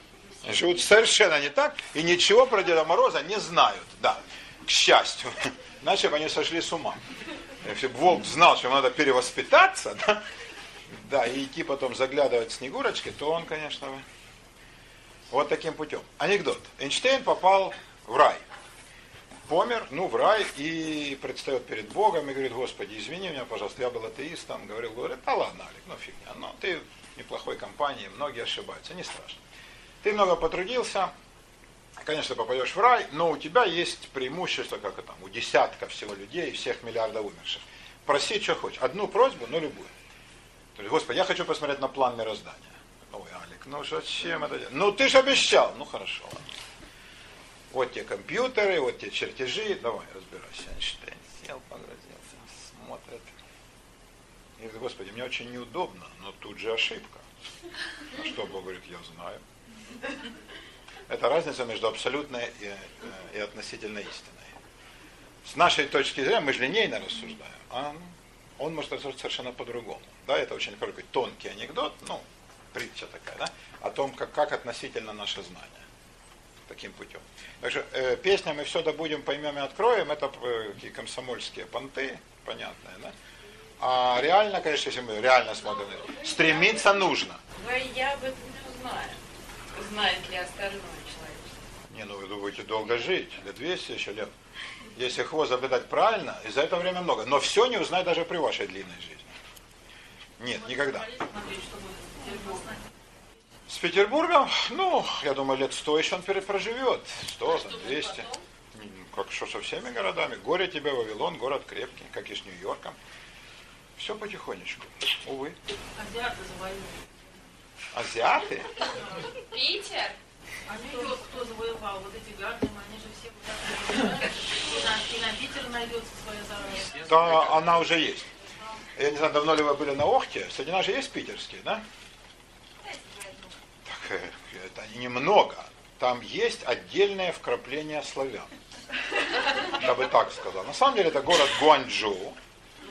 Да, там говорят на сычуанском диалекте тоже можно да, не пропасть. Да. И отдельные славяне, на которых смотрят с некоторым ужасом, но вежливо. Вежливо. Пока, да. Там славян больше, чем в Москве. Где? В Питере? Пока. состояние России это э, бывший вид, э, земля, которую мы потом продадим индусам и китайцам, если они нас, на нас не Они нападут захотят и не завоюют. Никто не будет ни на кого нападать, и никто не будет ничего покупать. Сами придут и попросят взять бесплатно китайцам. Это уже про- произошло, когда премьер-министр вашей страны поехал, да, и уже все отдал. Никто никого ничего не продал ни за одну копейку. Поэтому не надо питать иллюзии, что кто-то там даст страшные бабки, а мы на это накупим водки и будем жрать в Коршавеле. Что подобного? Они все заберут сами. Или будут реформы, и страна выкарабкается, или страна распадется, ее просто всю заберут. Никто ни копейки не даст. Индейцам много заплатили за Манхэттен? Четыре нитки бус. Ну, вот тут дадут пять. Пять. Ну, Я договорюсь. Таким путем. Ну, все, мы информацию заканчиваем, у нас своих делов полно. Э, Сегодня футбол, сами понимаете, мы всех порвем. Ладно. А, Давайте найдем первые слайдики. Там у нас Великая Мать Кибела. И вот мы о Кибеле поговорим, как о таком плебейском народном варианте герметических идей. На самом деле, э, Великая Мать в разных э, традициях наз- называлась разными именами и изображали ее более-менее одинаково. И Персифона, и Кибела, э, а- а у них одинаковые атрибуты. И трон со львами, и лев как спутник. И, да, да, и э, скипетр, и прическа, и некий бубен, который она держит в руках. Э, бу- будет бубен, есть и зеркало. Это все, так сказать, э, туда в ту же кассу. Щелкнем, кто у нас там щелкает сегодня? Игоря? Она же, да. Да. Здесь это более очевидно, как зеркало. Это все аутентичные скульптуры. Не удивляйтесь, если и э, Персифона, и Кибела выглядят более-менее одинаково. Кибела богиня азиатская, Персифона греческая. Но объединение культа, оно же шло непрерывно. Я даже сказал бы не объединение, а просто как бы взаимовлияние, взаимовлияние культур и проникновение одних образов в другие. Классический пример. Что нам та Персифона? Христианская церковь постановила в день зимнего солнцестояния праздновать праздник рождения божества. Правильно? Как он называется? Ну что вы пугаете меня? Рождество, да. Рождество. Вам не докладывали раз? Рождество, да. У народов Европы примерно на эти дни приходился, потому что э, солнцестояние же всеми вычислялось, э, праздник вечного обновления природы. Природы не умирающей, но в Европе это трудно э, физически показать неумирание природы, когда все осыпалось, опало, да, везде снег. Какое дерево сохраняет э, зеленый покров весь год? Елка, точно, елка. Значит, вокруг елки германские, славянские, кельтские народы водили хороводы. Что там было от христианства, ну не спрашивайте. Да, ничего, конечно, не было. Это был праздник вечного обновления природы. Они развешивали на елке украшения разные, там черепа, например, да, отрубленную ногу э, противника, ну, все такое дружелюбное. Вот. И вокруг этой елки плясали, были экстатические всякие пляски, э, было поедание мяса, э, выпивание браги, э, нарушение сексуальных запретов и всякое такое. Церковь попыталась побороться, не получилось, и сказала, объединим. Так возникло Рождество, а потом Новый год, абсолютно не имеющий ничего общего с христианским, ибо Новый год во всех христианских традициях отмечается по еврейскому календарю.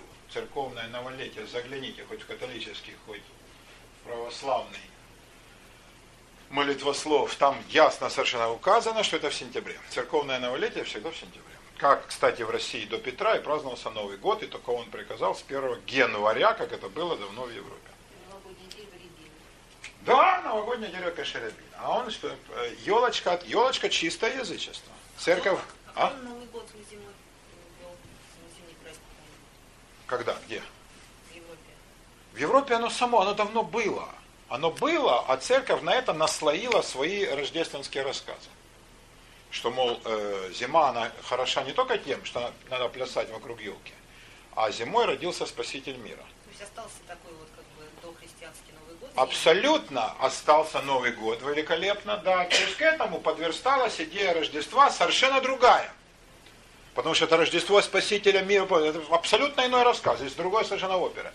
Но они э, сошлись, и люди это воспринимают как единое целое, но э, дальше всех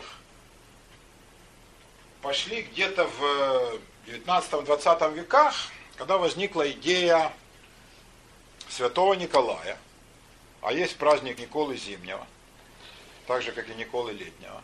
Святой Николай один из наиболее почитаемых в Европе святых. И в Европе, и в России, везде.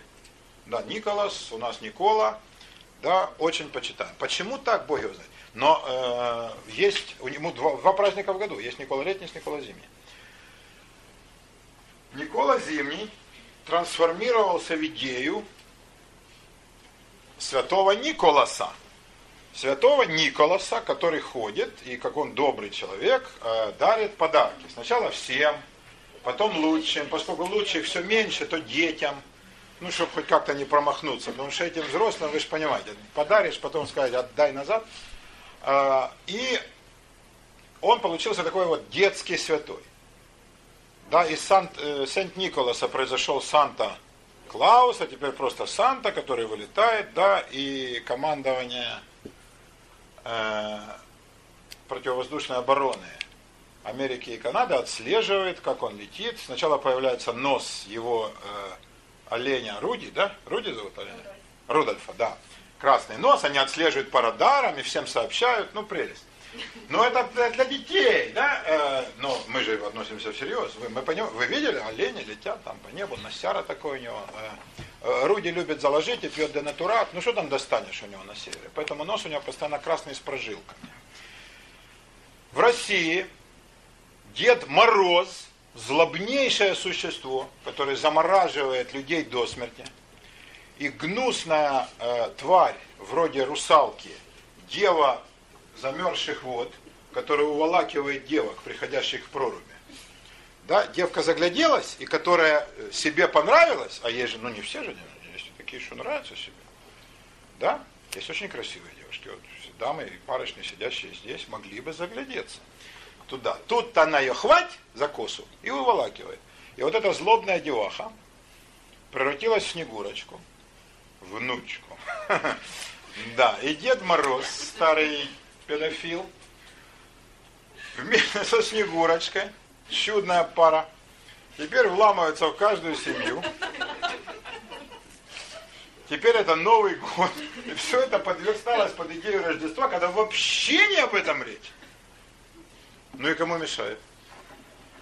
И теперь, значит, у нас елка, то есть чисто языческая штуковина. На ее вершине висит пятиконечная эзотерическая звезда Соломонова знания, да, которая в Советском Союзе воспринимается как кремлевская звезда, да, то есть на вершине елки э, Кремль, а внизу, видимо, товарищ Сталин. Шубе, с бородой. Там дальше Крупская, с базедовой болезнью, да, это Снегурочка. Вот так это все переплелось в народном сознании. Ну и расскажите об этом вот публике, да? Вы будете иметь что слушать. Что нам Персифона? Э, все сплетается, и люди не э, представляют себе, откуда у какой традиции что растет. Да может оно и лучше, потому что все растет, как Лена говорит, оттуда. А в чем православие 7 января позже, чем Они перешли на, на, э, это разница в календарях, Григориан, григорианский и юлианский. Состояние-то должно вообще в один день с- со состоянием. Нет. Э, Дело в том, что есть ошибка в календарях. Сейчас я расскажу Светланке и посмотрим. Самая Наверное, другая. Э, Божественная ошибка, да? Не, наверное, не та. Хорош, хорошая реплика, э, но это, видимо, не то. Э, Не бывает абсолютно точных календарей, да, как абсолютно точных зеркал. Ну, зеркалами вообще лажа, вы знаете, я вот наблюдал раньше, какие были классные, сейчас, гляди, ужас. Зеркала разучились делать абсолютно. Не знаю, какие вам попадают. Не обращал внимания, Александр, жуткие стали зеркала. Кошмар, да. Да. Не бывает абсолютно точных календарей. Всегда накапливается некая погрешность. За э, годы, десятилетия, столетия эта пог- погрешность накапливается в целые там сутки, которые надо куда девать. Отсюда высокосный год, высокий, да? А в еврейском счете, э, там лунный календарь, он точнее, э, чем солнечный христианский, но и там не все так хорошо, поэтому там есть э, так называемый ибур, то есть год не высокосный, а беременный. Да, поскольку год на иврите женского рода, то он не высокий, а в пузом наоборот. А, везде вот эти ошибки надо как-то компенсировать. Э, и даты летнего, зимнего солнцестояния приходится в разных системах счисления на разные числа. Э, Европа перешла с древнего юлианского календаря на относительно более новый, точный и удобный григорианский. Папа Григорий вел. Но это ка- католики и протестанты. Православные не захотели. И из этого э, государство-то перешло, а церковь нет. И получила, ну, чтобы показать свою независимость. Э, получилась вот такая штуковина. Теперь возникла проблема, которая ни у протестантов, ни у католиков нет, но у православных есть. Э, идет же рождественский пост. Да, а тут Новый год, все живое рвется к холодцу. Да, с криком «положите красненького», а да. Или, значит, надо сказать, так, хорош, снять крест, одеть трусы и начинать жрать, да. Или сидеть вот это вот, да, изображая ханака в обмороке, и ничего не есть. Э, Искусственная проблема, а у людей вызывает совершенно реальные трудности. Вот таким путем. Таким путем. Это по поводу Рождества. У, хри... у католиков и протестантов у них Рождество гораздо важнее. Да, они празднуют Рождество, как в основном Крисмас, да. А Новый год, ну так. Потому что первый, в конце концов. Да, и у них называется это Сильвестр, День Святого Сильвестра. Тоже что-то надо было придумать, придумали Сильвестра, покровителя там неких путешественников и иных всяких разных. И это называется, э, а на самом деле, что такое э, так называемый Новый год? Восьмой день после Рождества. Это день обрезания Господня. Да? Ну теперь скажите кому-нибудь об этом. Пойдемте, мол, на день обрезания. Приглашаю вас на водку и холодец на день обрезания Господня. А Вообще понятие обрезания Господне звучит тоже довольно пикантно. Ну да ладно. Гляньте, кто не смотрел. Это у нас вот э, богиня со всеми своими атрибутами, жезлом, э, зеркалом, львом, э, с э, мужиком по имени Атис. А рядом там в дверях стоит соперница ее, земная женщина. Богиня Кибела, вот это чисто греческий миф. И мотив абсолютно э, греческий. Любовь побеждает все. Это греческая идея, что любви нельзя сопротивляться, любовь как болезнь. От болезни никто не застрахован. Любовь как чума. Кто может сказать, я не заболею? Э, то есть любовь это не благо. Любовь всегда плоха. Отсюда вот идея, которая в западной цивилизации абсолютно процвела.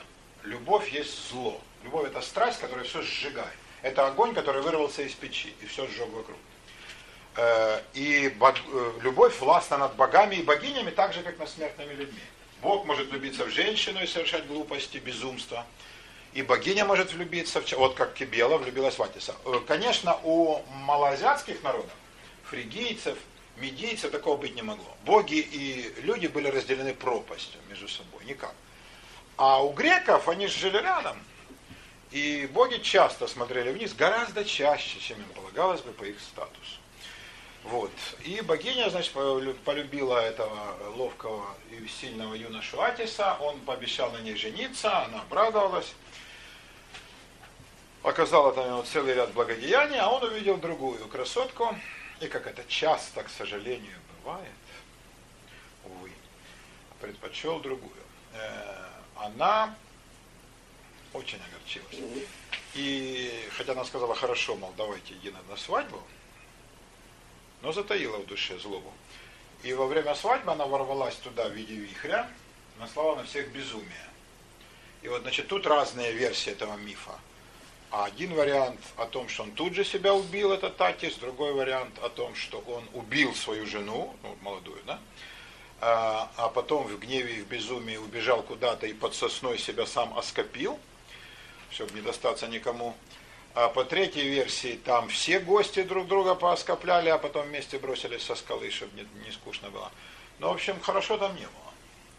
А, такая кровавая значит, развязка всей этой штуки. Э, вот чем кончается любовь, да? Безумие. Любовь, любовь есть безумие и кончается э, полной потерей разума и кровавыми вакханалиями.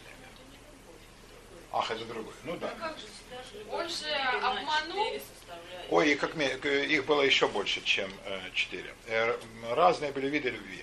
Но в данном случае любовь имеется в виду эротическая. Это та любовь, которая называют эрос, да, не любовь агапе, да, не агапе братская, вот, и не любовь родительская, да, не любовь мастера к творению, а это любовь чисто сексуальная, да, любовь как страсть. Но по-русски, к сожалению, одно только слово, да, не, в этом смысле не богатый русский язык не дает синонимов. У нас все любовь. Э, но вот эта любовь такая. И вот она к чему привела. Вот такой, значит, миф о Кибеле и Атисе. И вот он какие имел последствия.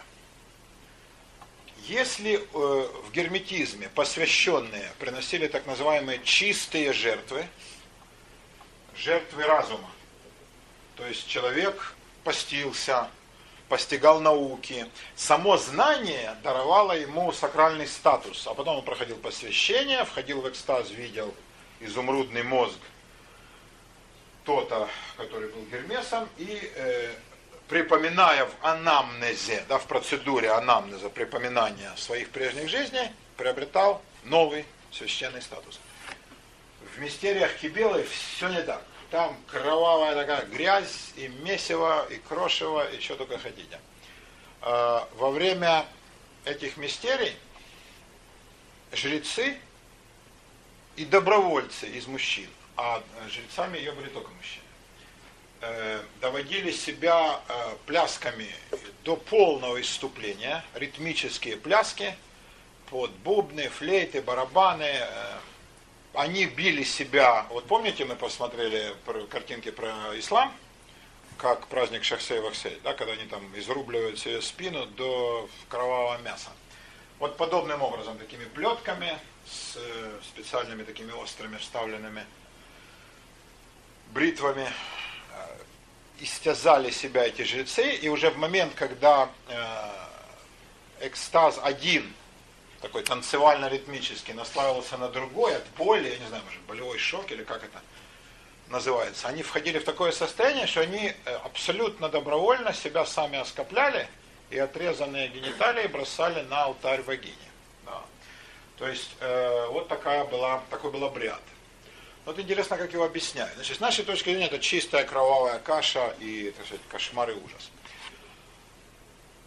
Так они только один раз могли сделать это? В основном да. Но кроме членов профсоюза. Поскольку он, потому он и член профсоюза. Один-один. Что можно было? Сейчас я вам скажу. Три предмета.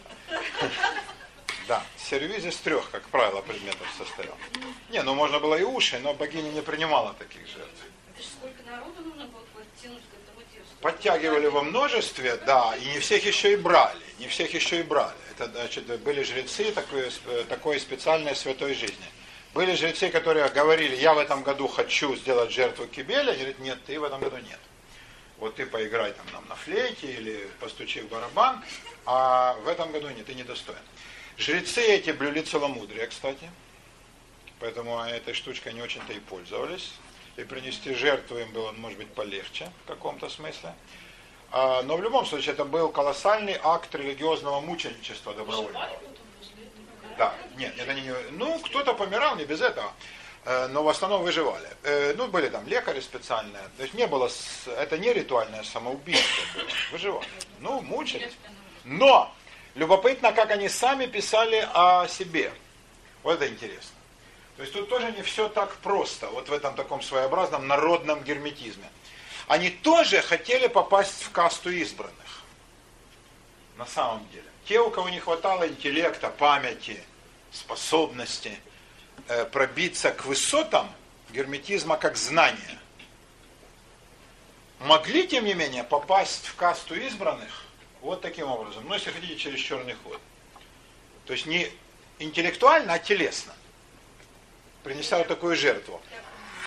Э, не знаю, так ли им надо. Те, у кого интеллект получше придумали это, чтобы себя спасти. Не, не, они писали вот что, что э, таким образом мы приобретаем свободу, которой нет у ни у каких э, живых существ, ибо все живые существа рабы Эроса, рабы.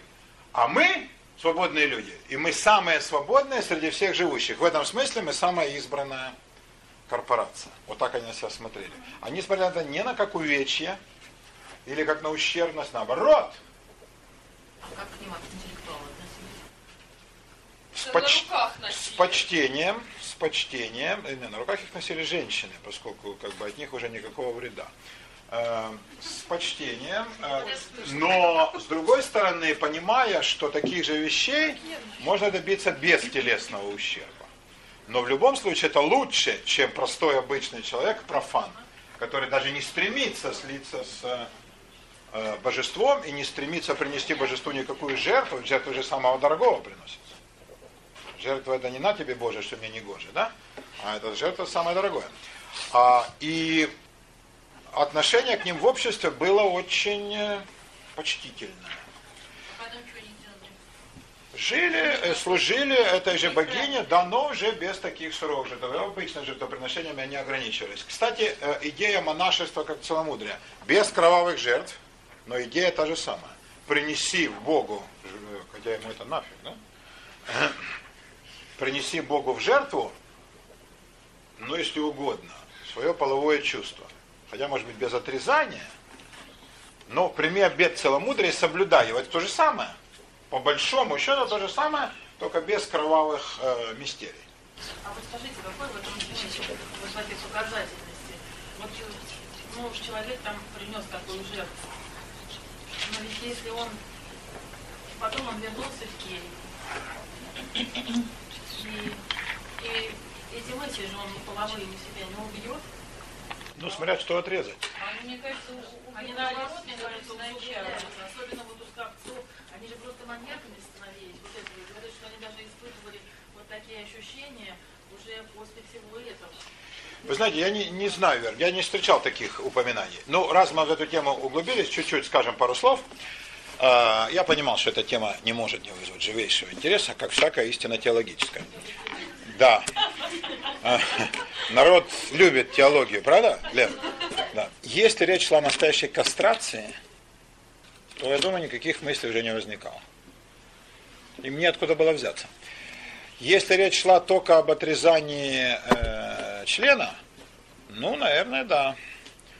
Но я думаю, э, в случае с э, храмами, где все это учитывалось, и где были лекари, хирурги, могли э, дорезать э, то, что он, да, в качестве, так сказать, операции для облегчения его же страданий. Я думаю, э, этот вариант учитывался. А вообще в истории делали? Смысле, зашивали? Да, Нет. Нет, женское монашество никогда с такими страстями не сталкивалось. в некоторых исламских странах обрезают женщинам определенные части, да. Э, да, именно для этого. Именно да. Это тоже как бы свое, ну да, своего рода э, своего рода жертва, да, жертва своего сексуального чувства, но в чем разница? Монах это делает добровольно. Даже если он ничего не режет. Э, Жрецкий белый делал это, его, его же не, не, не, не раскладывали. А девочка, она понятие об этом, или там девушка, да, и тут это чистое насилие, гнуснейшее. Потому это вызывает такое э, осуждение, отторжение. Если она это выберет, эти страсти, помните в фильме «Антихрист», да, она там, вот, ну, если она такая, ну давай, ладно. Но, извини меня, э, это несчастному ребенку или там юной девушке, которая не хочет этого, боится, э, и ненавидит потом своих мучителей, это, конечно, делать ни в коем случае нельзя, это отвратительно. Это делается пока только в исламе. Э, остальные э, религиозные доктрины, пока да, ну пока ислам не победил в Петербурге и в других местах, а так потом это будет распространено и на те регионы, я думаю, где ислам победит. А он к этому готовится. И все остальные традиции от этого отказались. Но христианство никогда. Христианство с его ненавистью к плоти, вообще все, что с плотью, оно брезгливо. Не-не-не, мы вообще этого не тронем. Поэтому там такого быть не могло. Женское монашество это просто уход. Но женские монахи, они что же распределялись по типам. Были, э, были монашенки, которые уходили в монастырь вдовами. Ну, от живого мужа никто не уходил. А были, которые девственницы. И те, которые девственницы, они ценились гораздо-гораздо больше. Кем? Ну, самими же своими сестрами, монахинями. То есть, ну, конечно, всякая монахиня была благо, но понятно, что женщина там прожила в браке, да еще в двух, да родила детей штук 6-8. Ну, конечно, она тоже сестра, да, там, матушка, как ее называют, но э, та, которая с молодости, которая вот в девстве своем прожила, в деве, это, ну что вы. Да, Христова невеста настоящая. Вот таких только и называли Христовой невестой. А остальные были просто монашенки. Там тоже была иерархия, да, которой не было у мужчин, естественно, по понятным причинам. И э, такая вещь была, но кровавых страстей нет. Что, Леночка? Кому надо? Точнее, нужно ли это Богу? А разве вы сами, комсомолка Данилова, не знаете кому? Когтистую лапу сионизма, масонства, империализма вы не чувствуете тут? Вопрос, нужно ли это все Богу? Ну, это риторический вопрос. Лен. Н- Богу это нафиг не нужно, абсолютно.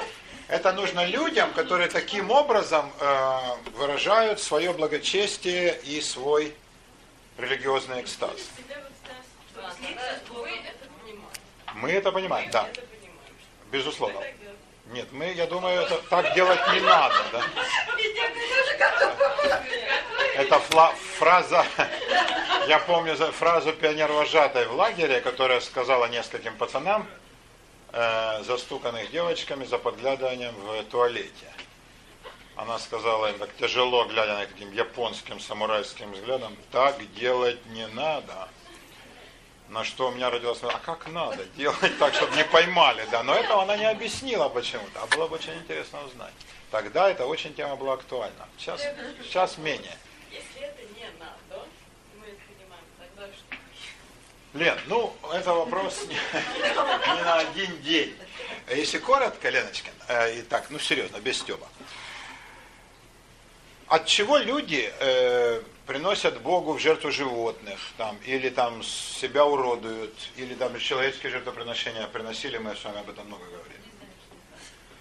Они искренне полагали, что вот божеству э, это будет приятно и они его этим почтят. Может быть от того, что они понимали, что Бог похож на них. То есть по образу и подобию они трактовали наоборот. Они представляли себе Бога таким же жестоким, кровожадным, мерзким существом, каким были они сами. Но с течением времени все-таки люди меняются к лучшему. Конечно, медленно, не так, как мы хотели, но безусловно. И какой-то прогресс в нравах, безусловно, есть. И люди начинают понимать, что у Бога абсолютно не такая ну, природа. Да? Ему это абсолютно ни к чему. Э, И это исчезло из э, обихода. А вот э, что нужно Богу, я думаю, прежде всего, вот, как мне кажется, Богу нужно, чтобы люди о нем знали. Когда человек знает, что Бог есть, он ведет себя уже не так, как если он понимает, что его нет. И э, он ищет его, и он ищет в жизни другого. И Бог ищет, мисс- э, человек ищет миссию некую, раз есть Бог. Да? Он хочет, как я понимаю, быть соратником Творца. Если понимать э, людей разумных и благородных душой, ну, которых не так много на самом деле, но они есть. Но они есть. И вот э, думаю, что Богу нужно это. А человеческий вот этот вот, э, ну, экстаз такой, да, и усердие не по разуму, застав дурака Богу молиться, он что сделает? Так только хорошо бы себе, он же лоб разобьет и всем нам. И это мы видим тысячу раз, да? Это же не на пустом месте родилась мудрая пословица народная. Это из-за стремления людей э, э, показать на своем уровне Богу свое благочестие.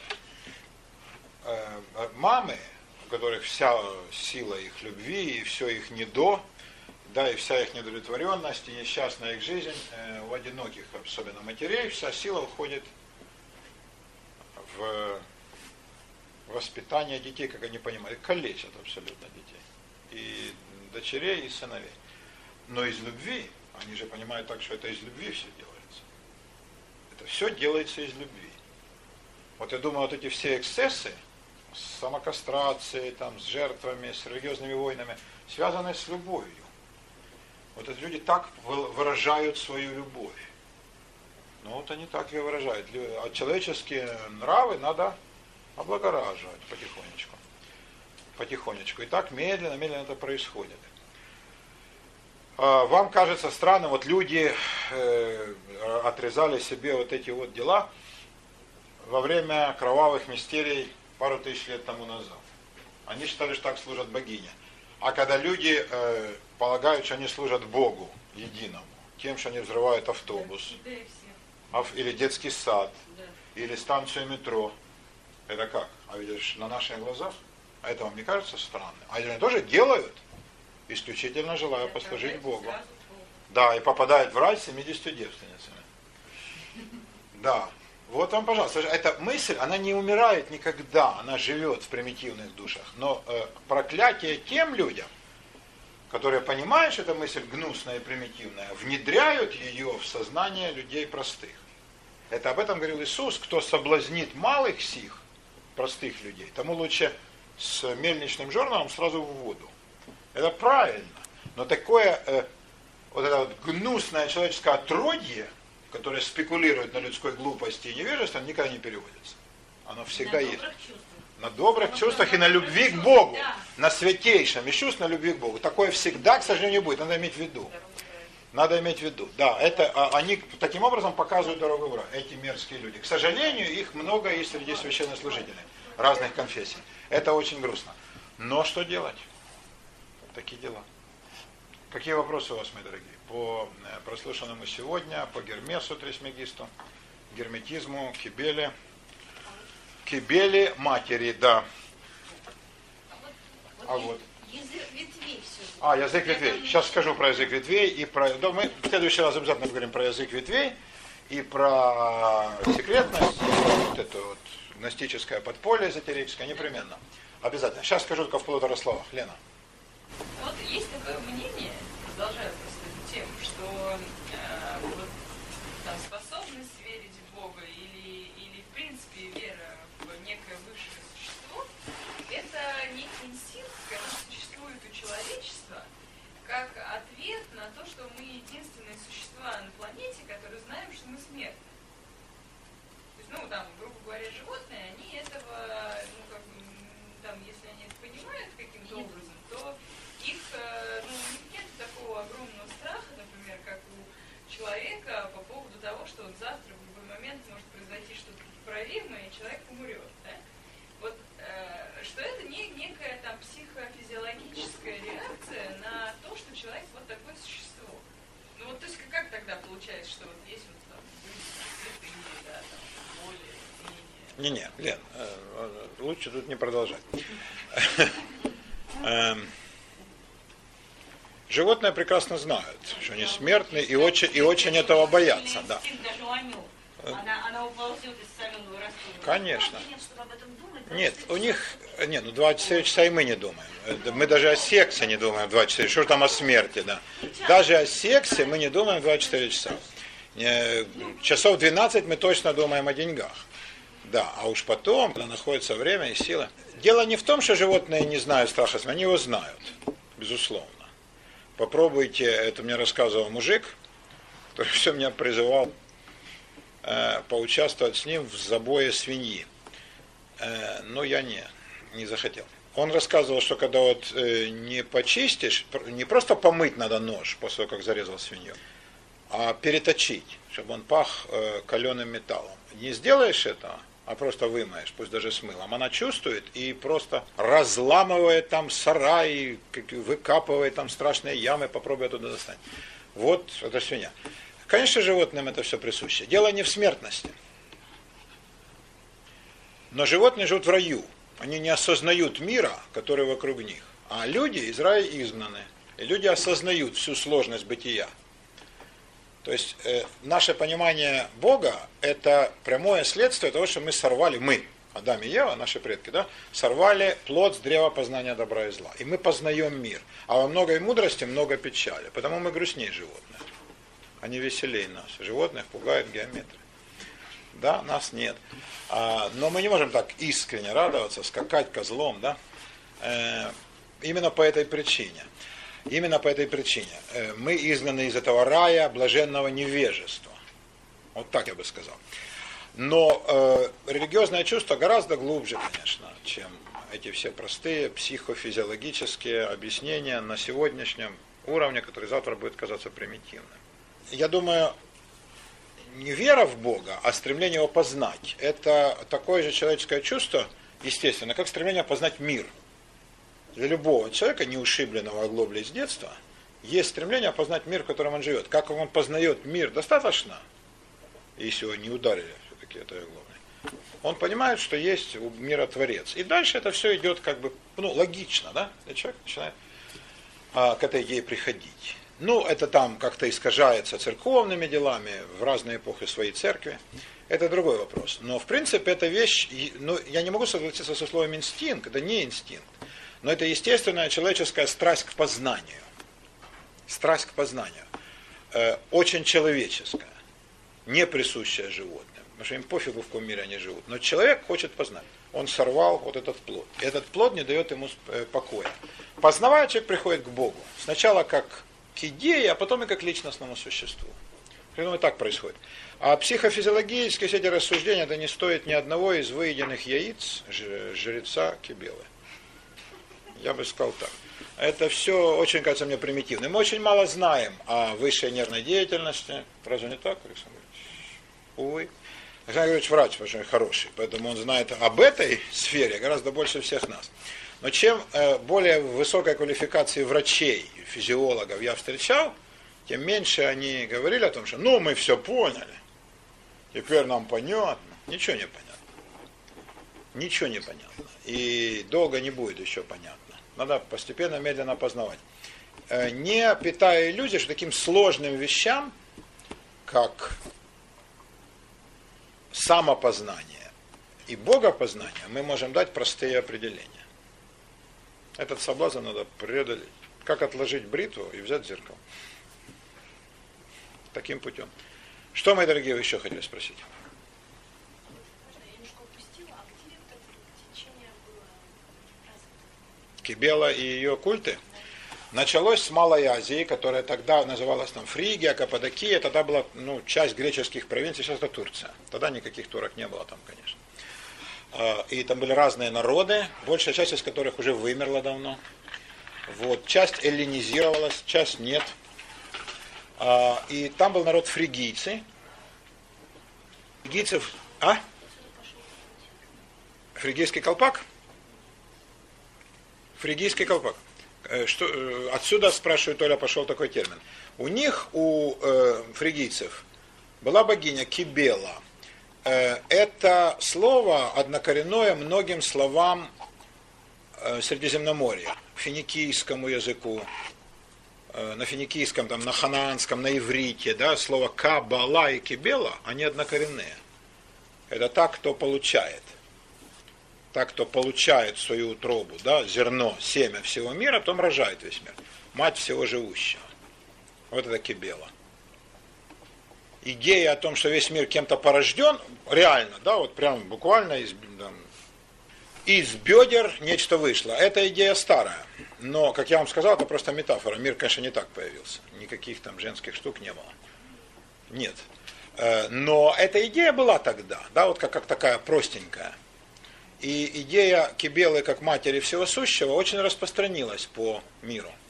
И удивительным образом эта богиня, ее странные и даже жестокие кровавые ритуалы э, завоевали э, и Грецию частично, и Египет, и Рим. Самое удивительное, что Рим. И Кибеле служили люди разных народов разных эпох. Закончилось служение ей полностью только с абсолютной победой христианства, которое уничтожило все, что не оно само. До этого алтари Кибелы, скульптуры ее, картины с ее изображением стояли по всей Римской империи. А женщины молились? Молились и женщины, например, о том, чтобы найти жениха, и он бы все бы смог. Да, чтобы беременность протекала хорошо, чтобы роды были э, э, не, не болезненными, чтобы дети были здоровыми. То есть, да, молились, конечно. Они не служили ей так экстатически, как эти мужики, но они приносили жертвы, молились, и она же как бы там отвечала. Все. Ну, все как положено. Потом ее функции взяла некая девственница, да? но это уже деталь.